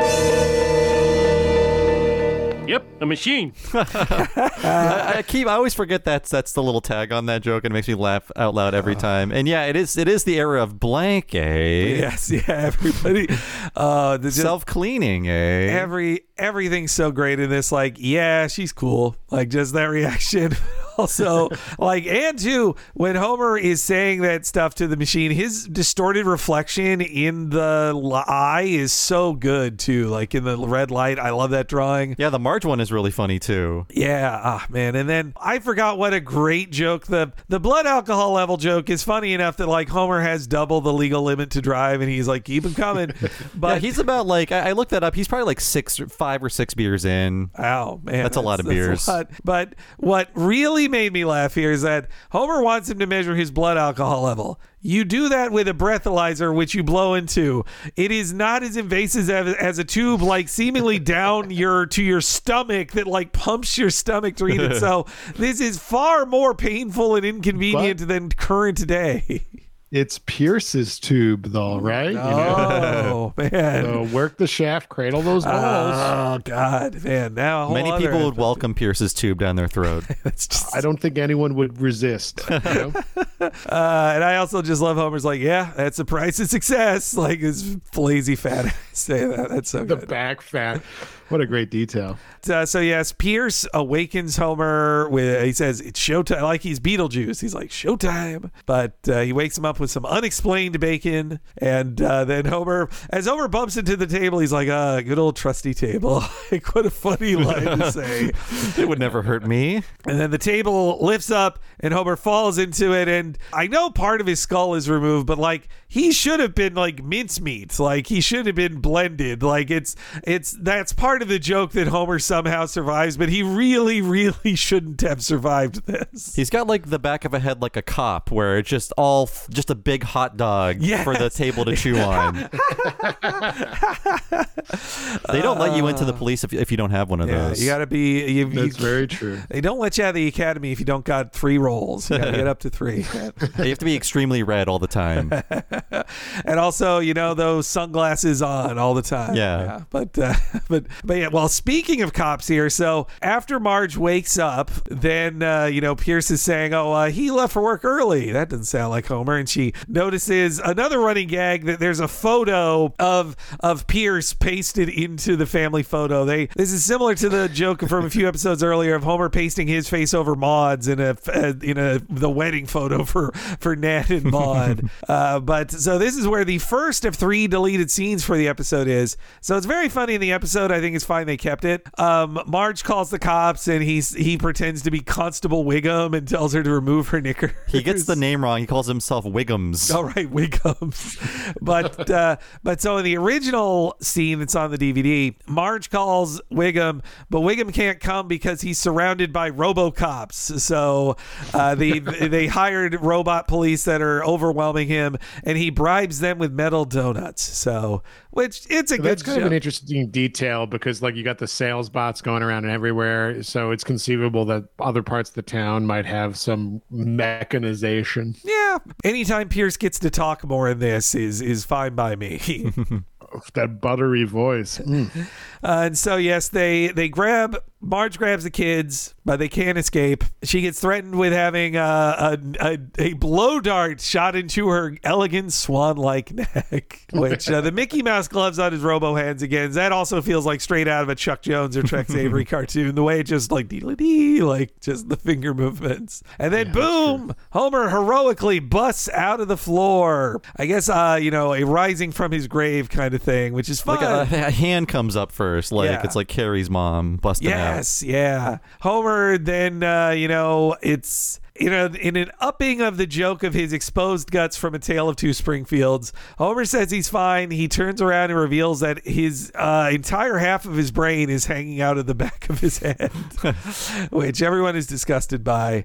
And you know what? They keep that brain visible in a few other shots where his the back of his head would be. Like, they went to the work there. It is another one of those jokes, like in the first segment, where it's a sight gag, but then it's just part of the reality, where Bart is dead and Homer's brain is exposed yes. for the rest of the the segment. uh, but uh, yeah, Homer is about cornered there. He has uh, Homer's automatic ca- hammer that he invented is among the things trying to attack mm-hmm. him, which I really like that. Very cool animation. Wow, I didn't even I didn't even notice that. Wow, I kind of almost want to go back and rewatch this now that we've talked about it. Not only to see Marge's ex- more exposed breasts, but also to see this hammer reference. It's a really cool, uh, very complicated scene as like the floor tiles are dropping out under Homer and all of these different arms are coming in and he's like fighting with all of them and then tying the arms together. It's very complicated and yes. very well done. It's cool. Yeah. And I just, I totally missed that his uh, self-hammering hammer was among them. uh, but yes, Homer is, uh, they, they head down to the basement and uh, Homer defeats Pierce. That's the water softener. Well, I am missing the back of my head. I think you could cut me some slack. Homer, no! Here it goes! I'm gonna enjoy this. Don't take out my British charm unit. Without that, I'm nothing but a boorish American clod. Here it... Ah, thanks a lot, asswipe. I could have kicked your butt from here to Albuquerque, you fat slime bucket. A really bad American accent. It's like Cumberbatch as Doctor Strange here. But Cumberbatch is trying to sound normal. Peter. uh, yeah, no, the oh. I, I love hearing a British guy do an uh, sorry, Irish guy. He's Irish, not British. Uh, That's true. There is no Irish charm. But I love I, I love that he is so playing up not only his Britishy accent, but then his terrible American accent. Like, thanks a lot, ass wipe. So I've I've heard British people, they can either do uh, like the if you ask them to do an American accent, like they'll either do like the you know the New York kind of hey there kind of thing, or they'll do the California like hey dude. I heard I heard that a lot from my uh, when I worked with some Brits. I was like, all right, do an American accent. You've you've heard my hilarious English accent so many times. Oi. uh, but also, yeah, the water softener. It's a good joke. Is it similar to Dad? That's his crotch. Yes, it is. But uh, you know, it's still funny. Hey, I still like it. And also, they do a Hal pulling out the chips joke. They didn't make Pierce sing Daisy. I'm so glad. I'm so sick of hearing Daisy mm-hmm. sung. It's we get it. It's the reference. I, I'm glad to not hear another Daisy joke in uh, in, a, in a Hal reference. But yes, they then decide uh, that he wasn't such a bad robot after all, and they don't want him dead. And so they hand him off to somebody who will appreciate it. Mm, this seems like such a waste. I mean, he was charming and witty. There must be someone who can use a man around the house, even if he's slightly homicidal. All I need. So tell me more about your day at the D M V. Where to start? Sheila parked in my space again. That Sheila. She's given you problems before, hasn't she? Oh, yeah. Now, I don't care who she's sleeping with. That's been my space since nineteen eighty-one. Looking for this? No, not in there. Now, where was I? Oh, yeah, yeah, Sheila. Sheila. Anyway, she's had an attitude from day one. She was supposed to be our supervisor, but then Dottie was on maternity leave, so, well, well, Wayne was maternity. More, more suicide on this episode. Yes. He wanted to self-destruct and couldn't, and he's bashing his head in. Uh, and that, that song is Enrique Iglesias' The Rhythm Divine, is uh, which was relatively new then. It, it was, was from nineteen ninety-nine. Yeah. The Latin explosion. I think this is the clear winner of this episode. I, I actually, I really like this one. And also Pierce Brosnan is such a delight. Another movie recommendation. I don't know if you guys watched this or not. We covered it on We Hate Movies not too long ago. Live Wire in nineteen ninety-two. Mm-hmm. He plays a bomb disposal uh, expert in Washington, D C, and uh, Ron Silver, as a U S senator, is cucking him. Whoa, what the? Yeah. Wow. Dude, it's a lot of fun. The whole premise is like, uh-oh, these bombs are water. There's like water that blows people up. Wow. It's a fucking great uh, time. I can't recommend it enough. Live Wire. And it's a trim eighty-five minutes. Uh, every every movie was short back then. That's so good, man. I Yeah. But you know, like Ron Silver's handsome and all, but who picks who picks Ron Silver over Pierce? Come on. I think it, I think it was just I think it was like, "Ooh, I'm attracted to his power." Right? Uh, He's a U S senator, you know. He plays like a Marco Rubio type, I think. Oh, God. Right, I think it's because yeah. he's a Florida senator. That's why I said that. I don't find Marco Rubio attractive. I'd rather have sex with Ron Silver, of course. Of course. We all would. Yeah. I also like, you know, talking about defined breasts. The Selma's boobs as she puts the thing in there. He's like, like uh, so mean. A fun, I, a fun oh, appearance in there.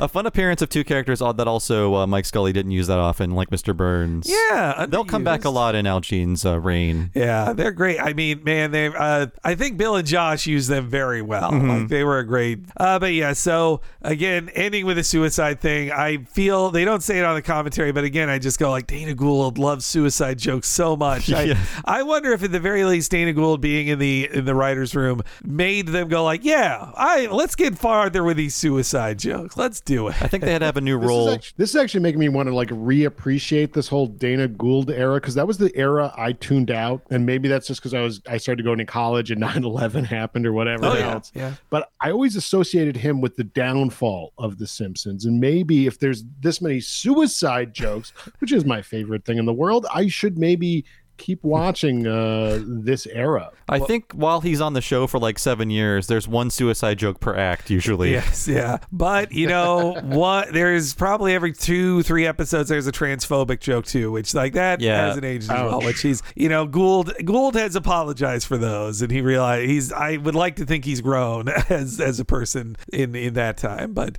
hey, speaking of transphobia, it's Harry Potter time. Yay. Yay. So we talked a bit about it up front. So where is Harry Potter in November of two thousand one? Well, I'll tell you. The first movie debuted in America on November sixteenth, so ten days after this aired. Wow, amazing timing. Wow. And Henry, you said this earlier, The Goblet of Fire, the fourth book, was the newest one out at the time, released in two thousand. And apparently, uh, Carolyn Omine and a few other writers were big Potterheads, or whatever you call those freaks.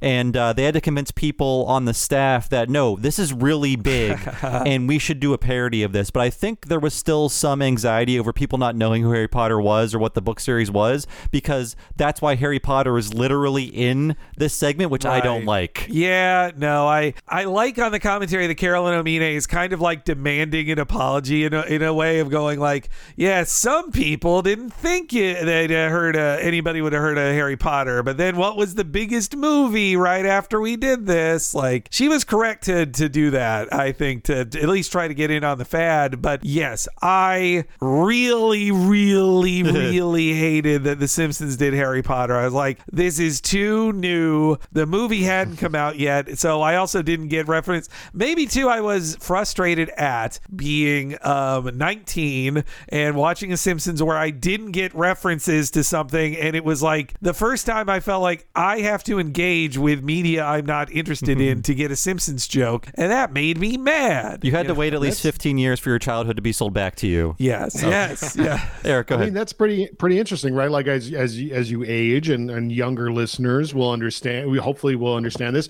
that pop culture eventually outpaces you, and you're going to be lost with some references, and unless you keep up. But is it worth keeping up is the question, because a lot of franchises are trash. I ask yes. myself that a lot. Yes. Yeah, Eric, and you guys recently on your show a few months ago, you covered The Eternals, and I think that's the ultimate test of whether or not it's worth keeping up with pop culture, because, you know, Marvel movies, they're all mandatory now, and uh, yep. so many friends and loved ones, I, I saw them live suffering through that movie on Twitter, uh, just saying, okay, one more night, I can finally finish this garbage.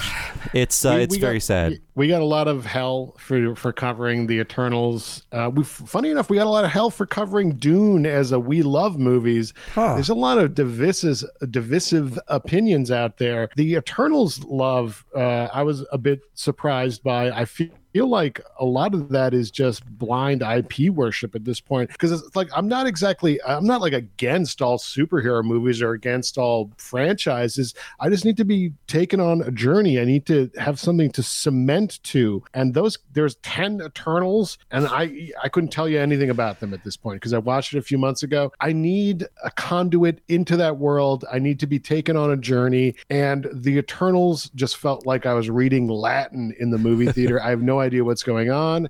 And that's not a good thing for, okay, here, for me. If you quick, love it, it's okay to like a movie.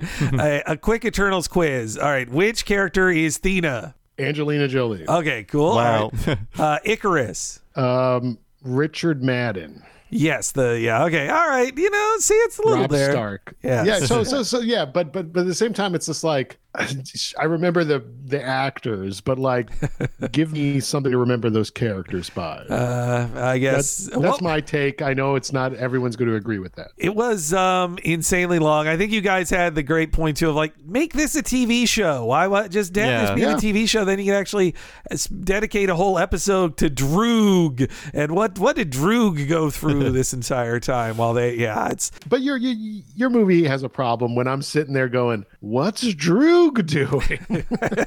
uh also I mean too you pointed out too like Kumail Nanjiani is not a dancer but like he didn't want to do that dance. Like it was he had signed on for the role like okay just let's not do the stereotype of like Bollywood star and at first that was the deal and then uh, at some point they were like so we are going to do a Bollywood dance scene. And he's like, God damn it. You're ma-. Like, he didn't want to do it either. He, he agreed I mean, I with us. I don't begrudge him at all. I actually think he's one of the better parts of the movie. I would, uh, that's the thing. It's like, maybe if you focused on one of these uh, Eternals mm-hmm. and just stick with them, I could maybe understand the world better, but it was just scattershot. What What's amazing is they want to introduce, this will be the end of Eternals Hour, but they want to introduce a dozen Eternals, and then they're also like, oh, also Kit Harington is not an Eternal, but he is a named character who will be important later too, so you need to know him also. Yeah, yeah. Like, I think we said on that episode, like, I would have preferred, like,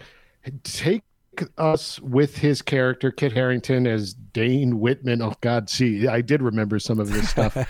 I guess he'll become Black Knight eventually or whatever. But like he was just the the boyfriend to Gemma Chan's character. Now, now I don't remember Cersei. Her name. Oh, Cersei! My God, because the Game of Thrones thing yep. was blowing my like it was destroying my mental uh, state while I was watching that film. But like take Kit Harington as like oh I'm dating this woman Cersei.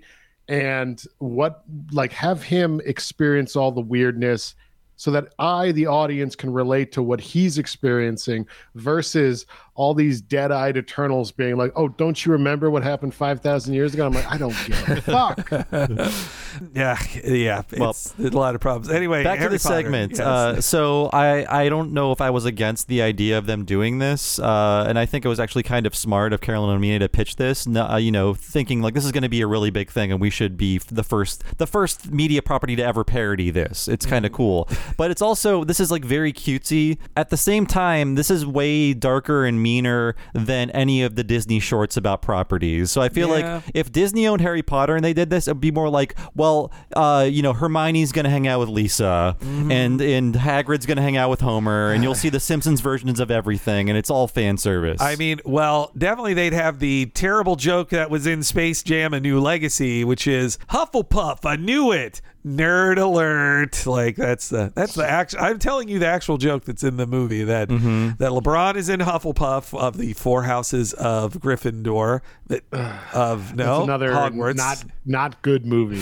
no, but boy, which would I rather, you know, New Legacy's over sooner, so probably I'd go with that one if I had watched that. I would Eternals. go with I would watch Space Jam again over the Eternals and, and I hate both of them. So. but but yeah, Bob, you're right. In today or even like Four years later, this would be full of way more uh, explicit references to Hogwarts, the houses, Dumbledore. Like Monty Mort is the only like name to name character from the books, and and that's it. Like the uh, Voldemort to Monty Mort. Like this, Principal Skinner is not Skinner Dumbledore. It's just Skinner with a uh, wizard outfit with on. a wizard hat. Yes, yeah, and, yeah. It is funny how it's, sometimes it's very low effort, where it's like, yeah, they're just at school and they've got wizards. Hats on. Yes, yeah.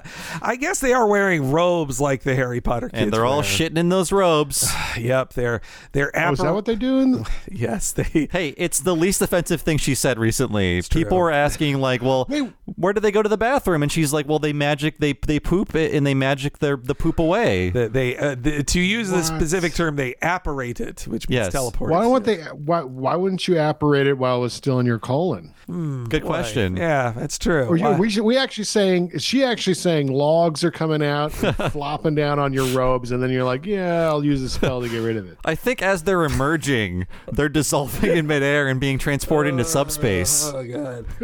Uh, Sorry guys, I believe my blood alcohol level's at that uh, zero point one five now. Oh man, yes, yeah. There's uh, she says lots of bad stuff. Well, it's funny. I liked you on the commentary that the commentary is this real divide of like Omide and some other writers did like Harry Potter books then, though even she's dumping on them then. But the other half of the writers in the room are these like Harvard graduates who are just like fucking Harry Potter, this kids book. Like I, like they these are Harvard like geniuses who would already were looking so down on Harry Potter, and uh, didn't they know that? that, that uh, you know, young adult books are the future of, of adult reading. Al, Al Jean is very funny making fun of Harry Potter, especially the movies where, uh, or maybe even the books, because he had, he had young daughters at this time, and he was saying, like in the fifth book, Harry is just, his jaw hits the floor when he sees a wizard changing their hair color, right. and he's like, you've seen so much! Yes, Why yeah. does this shock you?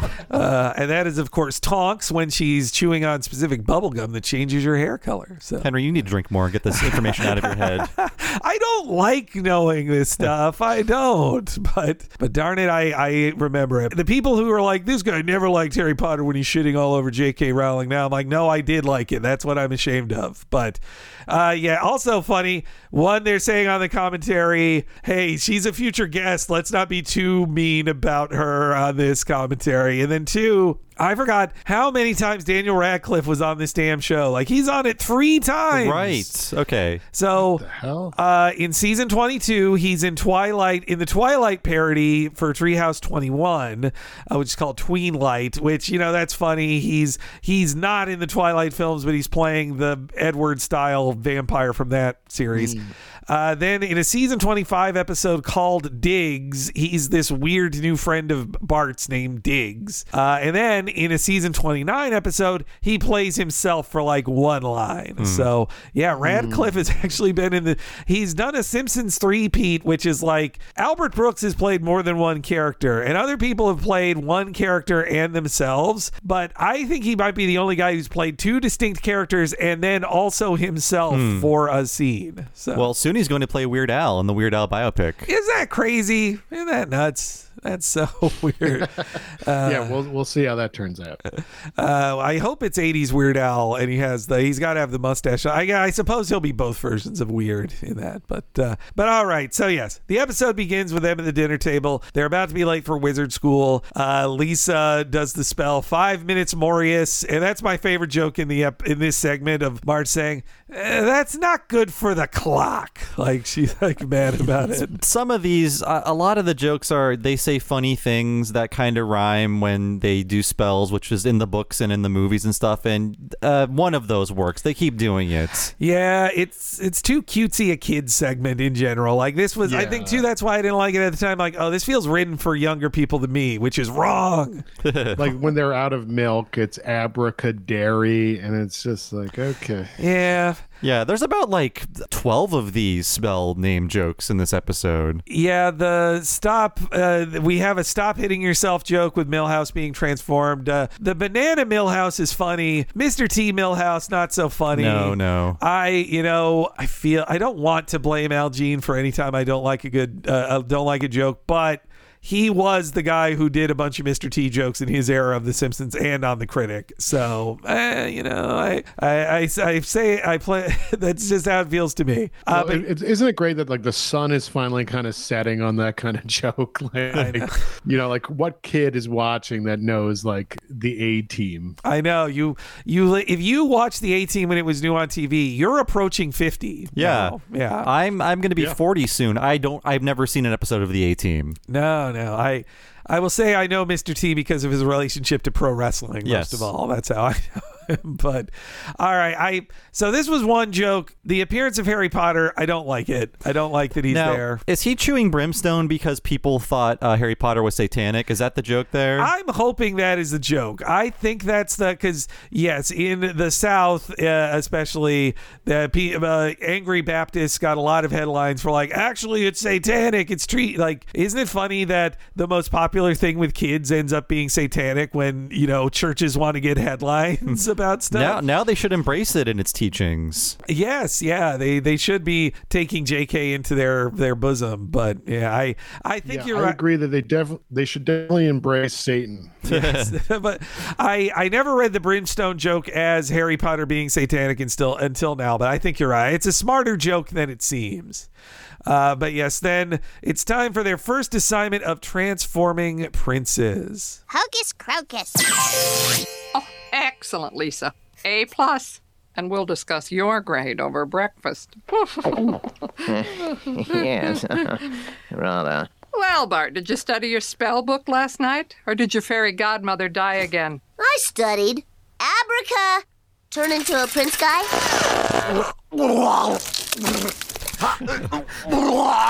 Sloppy work as usual. Lisa's casting spells at an eighth grade level. You've sinned against nature. Please kill me. You think you're so great just because you have godlike powers. Stand away from my lady. Get in there. Defend my honor. Girl. Every moment I live is agony. Bart, you're getting vomit on my prince. Head Zeppelin.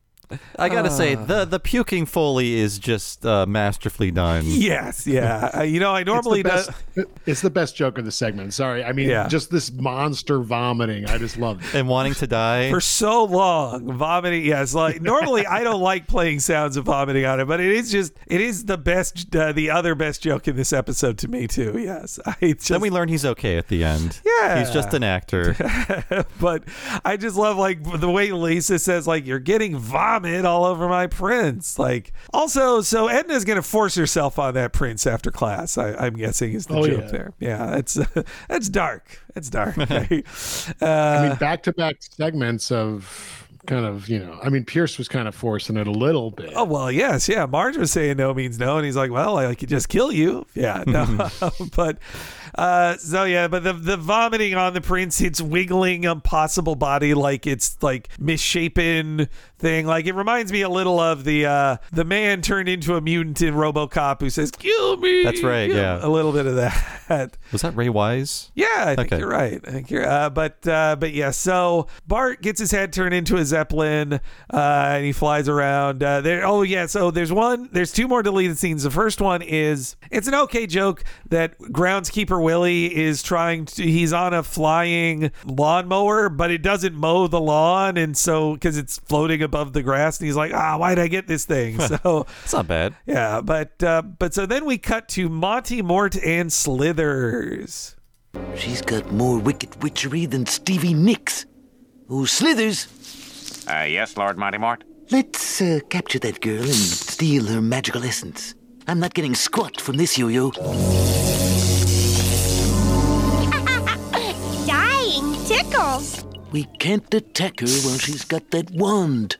We'll need a go-between to get it away from her. How about Satan? No, no, I'm ducking him. His wife has a screenplay. The burn stuff uh, is, is funny in this. Uh, I yeah, like... Yeah. I like the very insider Hollywood joke of like, no, no, his wife's got a screenplay. Like he's one of the producers on the show. He's like, this guy never, he just wants me to read his wife's screenplay. No, thank you. uh, all right. So this is the other big cut from this episode. It's actually the biggest deleted scene. And uh, I'm kind of glad they cut it. So Burns says we need a go-between, but what they cut is a scene where Burns decides, where Slithers tells Bar- uh, him, you should use her brother. He'll help us. Then he, Burns thanks Slithers by throwing him a rabbit that he eats. Uh, and then Bart says, ah, stupid Zeppelin. His head's gotten back to his shape, and he's like, ah, stupid Zeppelin. I'll be combing Germans out of my hair for months, hmm. which that's okay. But then when he's combing Germans out, zoom into his hair, and it's full of uh, Nazi soldiers. And would you believe it, but one of the soldiers pulls his hair apart and says, "Very interesting." Oh, oh. Yes. They cut it. They That shows so, you they knew it wasn't funny. Laughing? Like, laughing yes, jokes? It was the Art D. Johnson laughing joke as his character. I had to Google this. Wolfgang. That's the name of him from Laughing. So, yeah. Which it, is like, I mean, I, you know, something like a Hogan's Heroes reference could maybe go over easier than than a Laugh-In reference. Uh, it feels like it. Yeah, it feels like in two thousand one, not old enough to be an old reference, but it feels like, oh, isn't this a hip comedy reference? Like, no, no, no, no. And also, I mean, that also just feels so wrong-headed. And like, oh, you got your Harry Potter parody here of like the hottest thing with kids. Let's shove in like the Nazi, the very interesting Nazi soldier joke from a Laugh-In. And this was like, uh, full-color animation they cut. Full-color. Wow. Yes. Wow. I'm so yes. glad they cut it. It Listen, sucks. sa- save the Nazi stuff for your banking scenes in the, uh, the Harry Potter. Uh, look, all goblins control gold and they hoard it. I don't know well, what's so course. weird about that, you know? Sometimes a goblin is just a goblin. Yeah, that's all. Uh, it, it's even a theme park ride. You get to walk by all the goblins in their gold at the Universal really? Orlando. Yes, the and it's actually oh, a pretty man. good ride, uh, all things considered. But the, I bet a lot of parents are on that ride are telling their kids, "Yeah, you look at that. That's yeah. what really happens. Yeah, you know what's up." Like you're a lot of parents winking to their kids there. That's yeah. how I'm getting screwed every day. Yeah, exactly. That's uh, why we only come once a once a blue moon. All right. But uh, but yeah, so they approach Bart. Uh, they try to sell him on it, and they show him that uh, there's this wailing wall of, of souls kept in there, which like that feels like a reference, but I can't really tell. Is it like a it's Hellraiser a thing? Reference to? I mean, uh, the thing that Krusty mentions is like an actual like uh, landmark in uh, Jerusalem, the sure. Wailing Wall. Yes, the yeah, Wailing but, Wall. It feels kind of Freddy Krueger when he has all those souls in his body. Oh, yeah, yeah. I thought maybe it was an actual Harry Potter thing, which I I, I wouldn't get, but. It, I kind of read Freddy Krueger a little off of it. So this is not a Harry Potter thing, Henry. Not to my recollection, no. Like souls get put in Horcruxes, of course, but not inside of walls. And and some souls live on in talking paintings. Like I'm shocked there's, again, if they knew more specifics, uh, they would have had talking painting jokes out the ass in this thing. Mm, you know? I guess because it was just so new, they were just like, oh, that's kind of a magic thing, having souls trapped in a wall. Well, I could also see, you know, these guys who could barely be sold on doing a general Harry Potter thing. Thing, if they said okay, and then of course there's the there's the different houses and there's the paintings, sorting hats, and sorting all that. Hat. They'd be like, no, we're not doing that. Nobody knows those references. We're not doing. Just make that. Them do magic things. Uh, but I, I do, you know, I like the design of Burnsy's evil castle being the cooling tower. I like that. That's cool, yeah, yeah. With like a, a fun little balcony. And and I like when he says, uh, Bart, uh, he's trying to sell it on him more, and Bart's like, hey, hey, you made your sale. I'm going to help you destroy her. uh, and so then we get a joke that, again, I'm like, uh, oh, they'd never do this now, and I don't want to see this much of Milhouse's naked body, you know? Like, it's, but this is a specific from the series, because Harry Potter in the first book even gets an invisibility cloak that he uses every book to have some shenanigans. Well, so. Speaking of references, uh, Hell's a Poppin'. Oh, yes. The yeah. nineteen forty-one movie. That's right. And the Broadway musical from the thirties. What a uh, great deep reference. That's why it spells a poppin'. Very, how clever. Yeah, that Milhouse uses the invisibility cloak. It leaves him naked in front of everybody. He runs off. Again, it, they say it on the commentary like, wow, we see his butt way more than you would get away with now in this. Skinner, fortunately, covers everyone with forgiveness. Forgetful powder. So uh, this is kind of a re. This is them going back to Skinner being bad at jokes and wanting people to forget. Like uh, the, it's funnier in the gun cocking sound uh, yeah. one in in Pokebomb. But uh, but yeah, Skinner is introducing folks. Whoa! It's just like my dream. Ooh, that was terrible. I'll just sprinkle you all with some amnesia dust.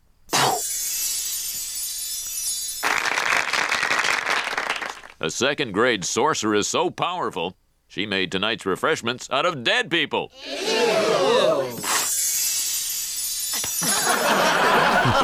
she'll perform the classic levitating dragon trick. We'll see about that.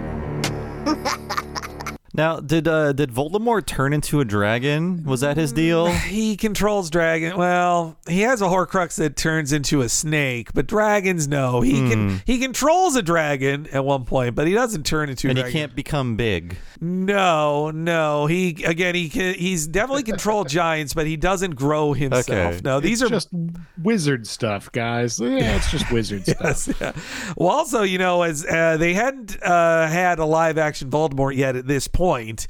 And I know some people say, ah, but what about at the back of the guy's head at the end of uh, the Philosopher's Stone movie? I'm always saying that. But no, that was a possession. It's not the true one. But uh, but Voldemort is actually the reverse of Burns in that he has no nose instead of a very long nose. Oh. But uh, but yes, this is just them making up general magic things. Like, I guess he turned into a dragon and a big guy, I, wouldn't he? I I did like the the joke that Skinner had of the se- second grade sorceress so powerful she made tonight's refreshments out of dead people.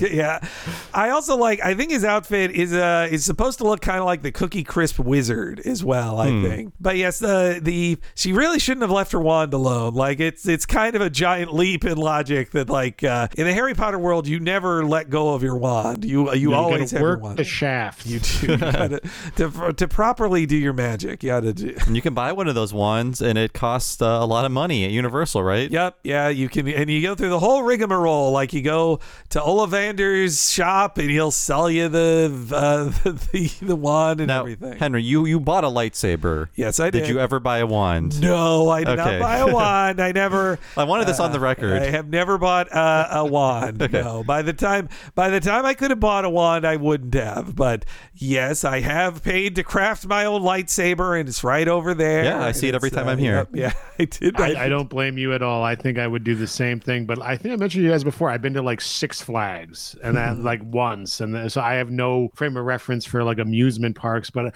the whole Galaxy's uh, Edge thing, I, I it's enticing me. But I, you know, it's when am I going to be in those bizarro states of California or Florida? We'll see. Uh, you know, it's it's it's fun time. It's uh, they got some of my favorite food in the park. That Ronto Roaster is good time. I mean, the design is cool, but you're also seeing a lot of sunburned dads and strollers that really break the atmosphere. That's true. I uh, felt like that was probably a given, right? Uh, well, so Lisa is uh, well, Homer's not paying attention. That leads to again one of my other favorite jokes in this scene. But Homer is watching his uh, private T V. This would just be a phone now, you know, you don't your phone can yeah. just do it all. But Lisa tries to do her trick, but she realizes it's not a, it's not her wand, it's a Twizzler, which I'm glad it's a Twizzler, not licorice. I like it being specifically a Twizzler. But if they if they would have been sent free Twizzlers because of that reference, we would have heard about it. So I don't think they got any free Twizzlers. A lot of like uh, corporate products being mentioned in this episode. Lucky Charms, tricks, yeah. Twizzlers. In the in the current era, they couldn't they would make something up. They would not show you the box of Lucky Charms, I don't think. Yeah, I, I've never liked Twizzlers. Never, ever. They were so bottom rung. I don't like me- most fruit candy. I like Starburst fine. No, but... uh, fruit candy's fine, but licorice can just go to hell. Yeah. T- yeah, I'm not into licorice. And Twizzlers, it's just like maybe if it's there, but I'm not seeking out no Twizzler. I, I feel like licorice is one of those candies that used to be medicinal and then they just made it into candy right. after like nineteen fourteen. Yeah, exactly. It's supposed to make your blood right. Have, have, a, have a licorice. It was passed out to World War One troops. Yeah, uh, exactly. This will keep the hysteria under control so you all stop sounding like women because of the shell shock. It was just full of uh, opium. You know, of, of all of the... and cocaine. Of all of the stupid tourist things I did when I visited Chicago last year, including eating the deep dish pizza that no Chicago native actually eats. Uh, I, I also was like, well, I heard about this licorice alcohol, Malort, that's only served oh, in Chicago. Yes. I got to try it. Disgusting. Like so mm-hmm. bad. The worst. I've had- Oh. I've had a lot of Malort in my life. Uh, I've been going to Chicago my entire life. And also, more recently, I have some friends from college who moved out there who have become Malort people. And it's sort of just like a rite of passage. When you get off the airplane, here's your shot of Malort. Ugh, you know, man. This sounds gross, but uh, I've I had a pickle juice shot uh, recently, and it was good. Mm. Just straight up brine. Okay, I've heard of these picklebacks being tasty. Yeah, but I, I I've had a pickleback. It's been years. I remember thinking it was way better than I expected, but I've not seeked them out since. uh, well, you know, they cut that laugh-in joke for being too old, but Bart says Shazbot again. I think a lame joke. Upsetting. Yes, uh, Mork yes. and Mindy is not uh, f- fantasy. It's not no. medieval. It's not wizards. No, I don't. Why is he saying Mork's catchphrase? I don't get it. I, I don't get it either. Uh, but but yeah. So in the, in this, Burns wants to suck the essence. Voldemort just wants to kill Harry Potter because Voldemort is, you know, he's the Hitler of of magicians, and he wants to rule. Like, and there's some weird magic destiny crap he was told about that Harry Potter like is gonna stop him, so he has to kill him. Like all that, which I love. They make fun of on the commentary too. They're like at the end of the fourth book, they're like, Harry, you're the chosen one. It's like, that was been obvious since the page one of this thing. Why is this a shock? I do kind of like him trying to shake Lisa like a ketchup bottle. That's kind of fun. I mean, the secret is you tap the side of the ketchup bottle. Nobody tells you that. I'm more of a put a knife in, spin it around kind of guy. That's oh, the yeah. contaminate. Put a knife in her, spin it around. I guess that does. That probably isn't good if you're sharing ketchup, or especially at a diner. Probably not the right thing to do. I never considered that. Yeah. The, uh, also, Bart saying this is partly my fault. Like, that's just his, the repeat of the Bart the Lover. I can't help but feel partly responsible for this. Mm-hmm. Bart gets zapped. He stays fried for the rest of the act, which is impressive. And I think it's a good parody of bad writing that Burns has an enchanted shin bone and that Monty Mort is killed by that. Like, that's not too different from how some magical uh, things are luckily revealed of like, oh my, how luckily that this happened here. That uh, the one thing that really saves this for me is uh, Slithers eating Burns, and that's the oh yes, oh. oh I've got it, I've got it. He's he's working the shaft on this one here. Ugh, Bart, you saved me. Oh, sir, in death we shall be together always. Ew.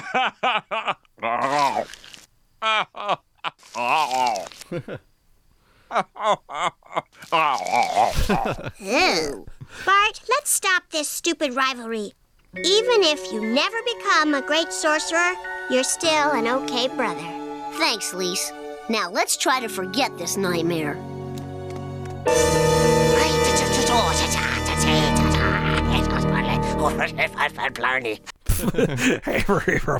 So yeah, the, the leprechaun is on his back. They, they, I think they said that came in late. Like that was, was uh, the post color screening. Was there a Clover Irish uh, iris out? They did Irish Clover. Out. I, it was yeah. You're right. It's not an iris. It's an Irish. Uh, but yes, it should be an Irish exit. They should just cut. Don't even have credits. Just end the episode. Uh, but yeah, Slithers eating Monty Mort is uh, it's nice and disturbing. The swallowing it, uh, along with sobbing noises. Yes. Yeah. Sobbing as he uh, opens his throat up as much as he can. And I know Harry Potter, uh, Harry Potter, Harry Shearer probably hated doing this, probably, but he did a really good job. He did, he did it. Uh, but so yes, then the episode ends with uh, a fun thing with all our guest stars, which they said they wanted to do because Pierce Brosnan didn't get to actually appear as himself in it, so this would allow them to do that. Which again, uh, Pierce is Irish, so I wonder what he felt about all this leprechaun stuff he had to play off of. Wow, we really get to keep these fruit baskets? Well, they used to give us champagne till somebody ruined it. Do they really think he'll do better with fruit? Oh, Mister Movie Star gets to park right next to the stage. Oh, luck of the draw, I guess. Can I give you a ride to your car? Well, sure, that'd be great. So, where are you parked? Oh, we don't have a car. But I thought you... Just keep driving, boyo. Can I turn on the radio?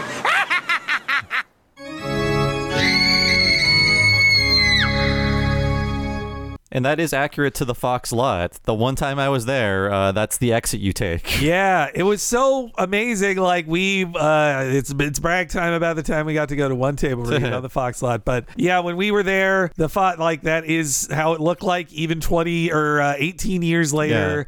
Yeah. And yeah, I swear when they pulled out of there, I was like, oh, that across the street was where me and you and and your wife waited for the lift to pick us up to take us back to the airport. Like I it was, uh, it was amazing to just see it. it it's unchanged, mm-hmm. uh, though. From that angle, you couldn't see the Nakatomi Plaza that's right by right. the Fox Studios, though. Which uh, that's a secret. I don't know if you know that movie secret, Eric, but uh, uh, the Die Hard's Nakatomi Plaza is they filmed it there because Fox owns the building because it's right next to the Fox lot. So well, that makes total sense. That's pretty cool. It's awesome you guys got to do that, and it's actually pretty interesting. And, and uh, credit to the show that they made this accurate to what the lot was like. So it's like, oh yeah, this is if all these characters are walking the lot of the Fox uh, studio while they work on The Simpsons. I also I love the the discomfort of like, oh, one guest is more famous than the other, and they're like, oh, Mister Movie Star. He's like, and the bashfulness on Pierce is really funny too. I like that. Uh, luck of the draw, yes. Yeah. Uh, though it's something about his car. It looks too small. There's like a weird hmm. like size thing to me. I don't know, but I guess it is like, you know, a, a fast little car. It makes sense. Yeah. But uh, a, a cute ending of bringing back the vomit and stuff to take take us away from the Harry Potter cuteness, you know, the adorableness yeah. of all the Harry Potter references. Uh, yeah. Like, I don't mind that it's Harry Potter. Uh, I guess uh, it, that kind of sucks now, but uh, yes, it just, yes. yeah, it is too cutesy, and things like Shazbot and things like the, the cut laugh-in parody, which I, I will ding it for that, even though they didn't put it on the final episode. It feels a little sweaty. And you know what? This would have been funnier if they had just done like a super uh, concise parody of like the first book or something, but clearly they were worried that people wouldn't know what this was, so it's just generic wizard shit. Yeah, so it's kind of stuck in the middle. It's like, you know, it's not too crazy for Boys Town, too much for Boy for Crazy Town. Yeah. Like, it's like, go all the way with your Harry Potter parody, but they didn't have the confidence, and plus the movie wasn't out yet, so they couldn't count on like, well, we can make r- film specific references, which obviously Al Jean of The Critic would love to do. You mm-hmm. can't do that yet. Who would assume a bunch of adults would have read a children's book at that time? Now, again, obviously, we can all assume. But yeah, I, it it sucks that it has that final segment always left a, such a bad taste in my mouth in oh one. And again, probably I'm also just dealing with everything being different now in a post nine eleven world.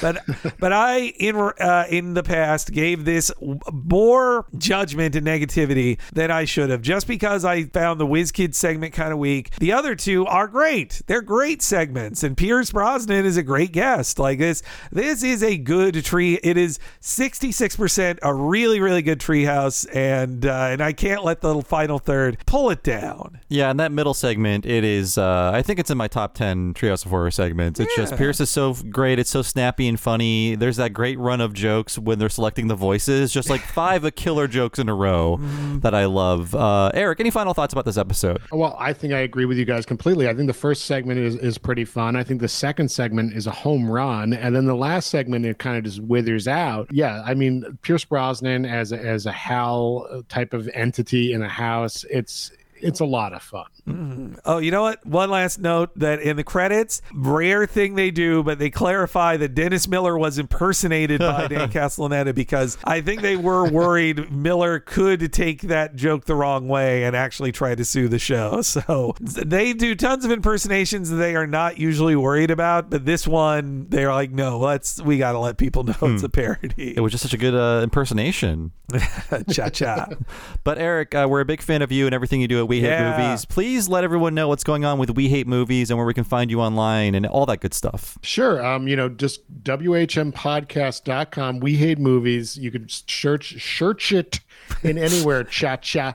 And uh, you could, you know, just start with a movie, you know, and, and, and maybe you'll come on this fun kind of improv-y journey with us. I also host a, a show that's updated very irregularly, and maybe one day uh, the Talking Simpsons crew could come on and talk T J a hooker. Ooh, we'd love to. I'd love to. Th- that would be amazing. And it's, I would love, like, I feel like I want to get more guests on there, but it's so haphazard when we record these things. We mentioned at the top of our latest episode, maybe it's an episode or two ago now. It's called, we're up to season four, episode three, Pursuit, aka Hot Pursuit. We mentioned how my co-host Ben Wooster just had a child and just had COVID. So we had a big delay of releasing episodes because of those two monumental things.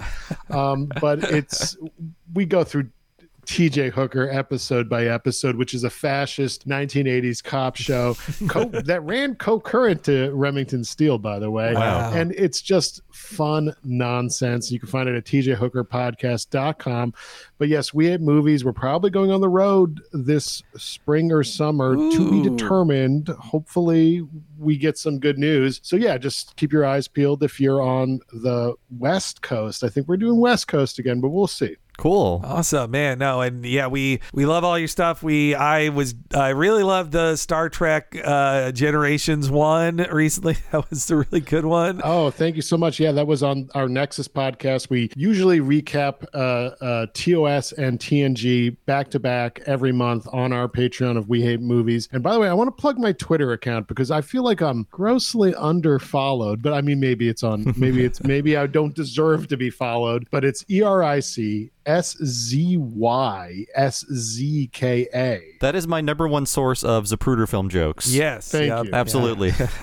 I do a lot of shit posting if people enjoy that. It's it's good stuff. Yes. No, we we we always love having you on, Eric. Thank you so much. Yes. Thank you, Eric. Thank you for inviting me on. This is always a pleasure, and I had a ton of fun today. I mean, where else do I get my blood alcohol to one point one five before three p.m.? We have that effect on people.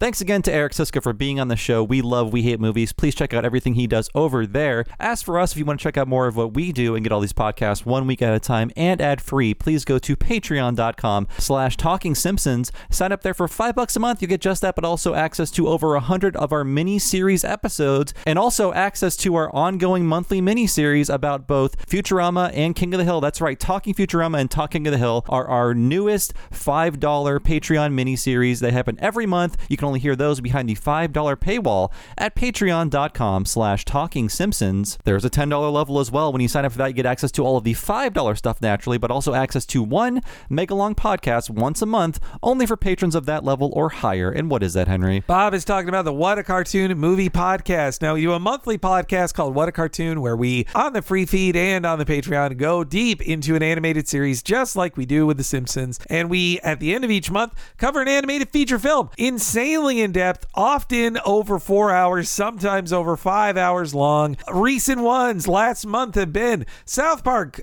the movie, bigger, longer, and uncut. The month before that, Lion King two, Simba's Pride. And this month, Pinocchio, the Disney Golden Age classic. What an enticing mix of films we talk about. We have over three years worth of them. I would dare say two hundred twenty hours worth at that ten dollars level of premium podcasts that you get access to, in addition to all of the five dollars things Bob just mentioned. If you go to patreon.com slash Talking Simpsons, you can see that we have covered a wide range of movies, from Akira to a Goofy Movie and so many more in between. Please check it all out at patreon.com slash Talking Simpsons. So as for me, I've been one of your hosts, Bob Mackey. You can find me on Twitter as Bob Servo. And I have another podcast, by the way. That podcast is called Retronauts. It's a classic gaming podcast about old video games. Find that wherever you find podcasts, or go to patreon.com slash Retronauts. Sign up there for two full-length bonus episodes every month. And Henry, what about you? You can follow me on Twitter at H E E N E R E Y G. Stay up to date with my life by following me there. And if you're going to follow that on Twitter,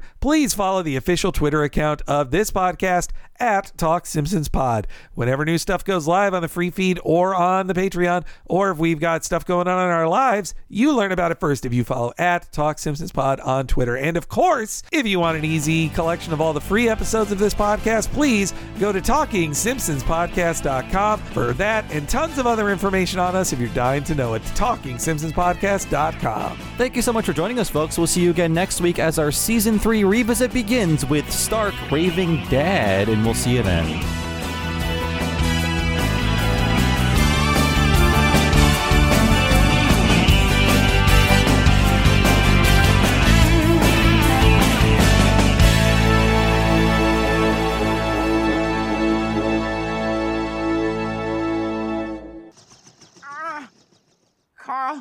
Let me die first. I couldn't bear to watch you die. Well, okay, but hurry up. Uh, oh, Mo! They're dead! And it's all my fault! When did that happen?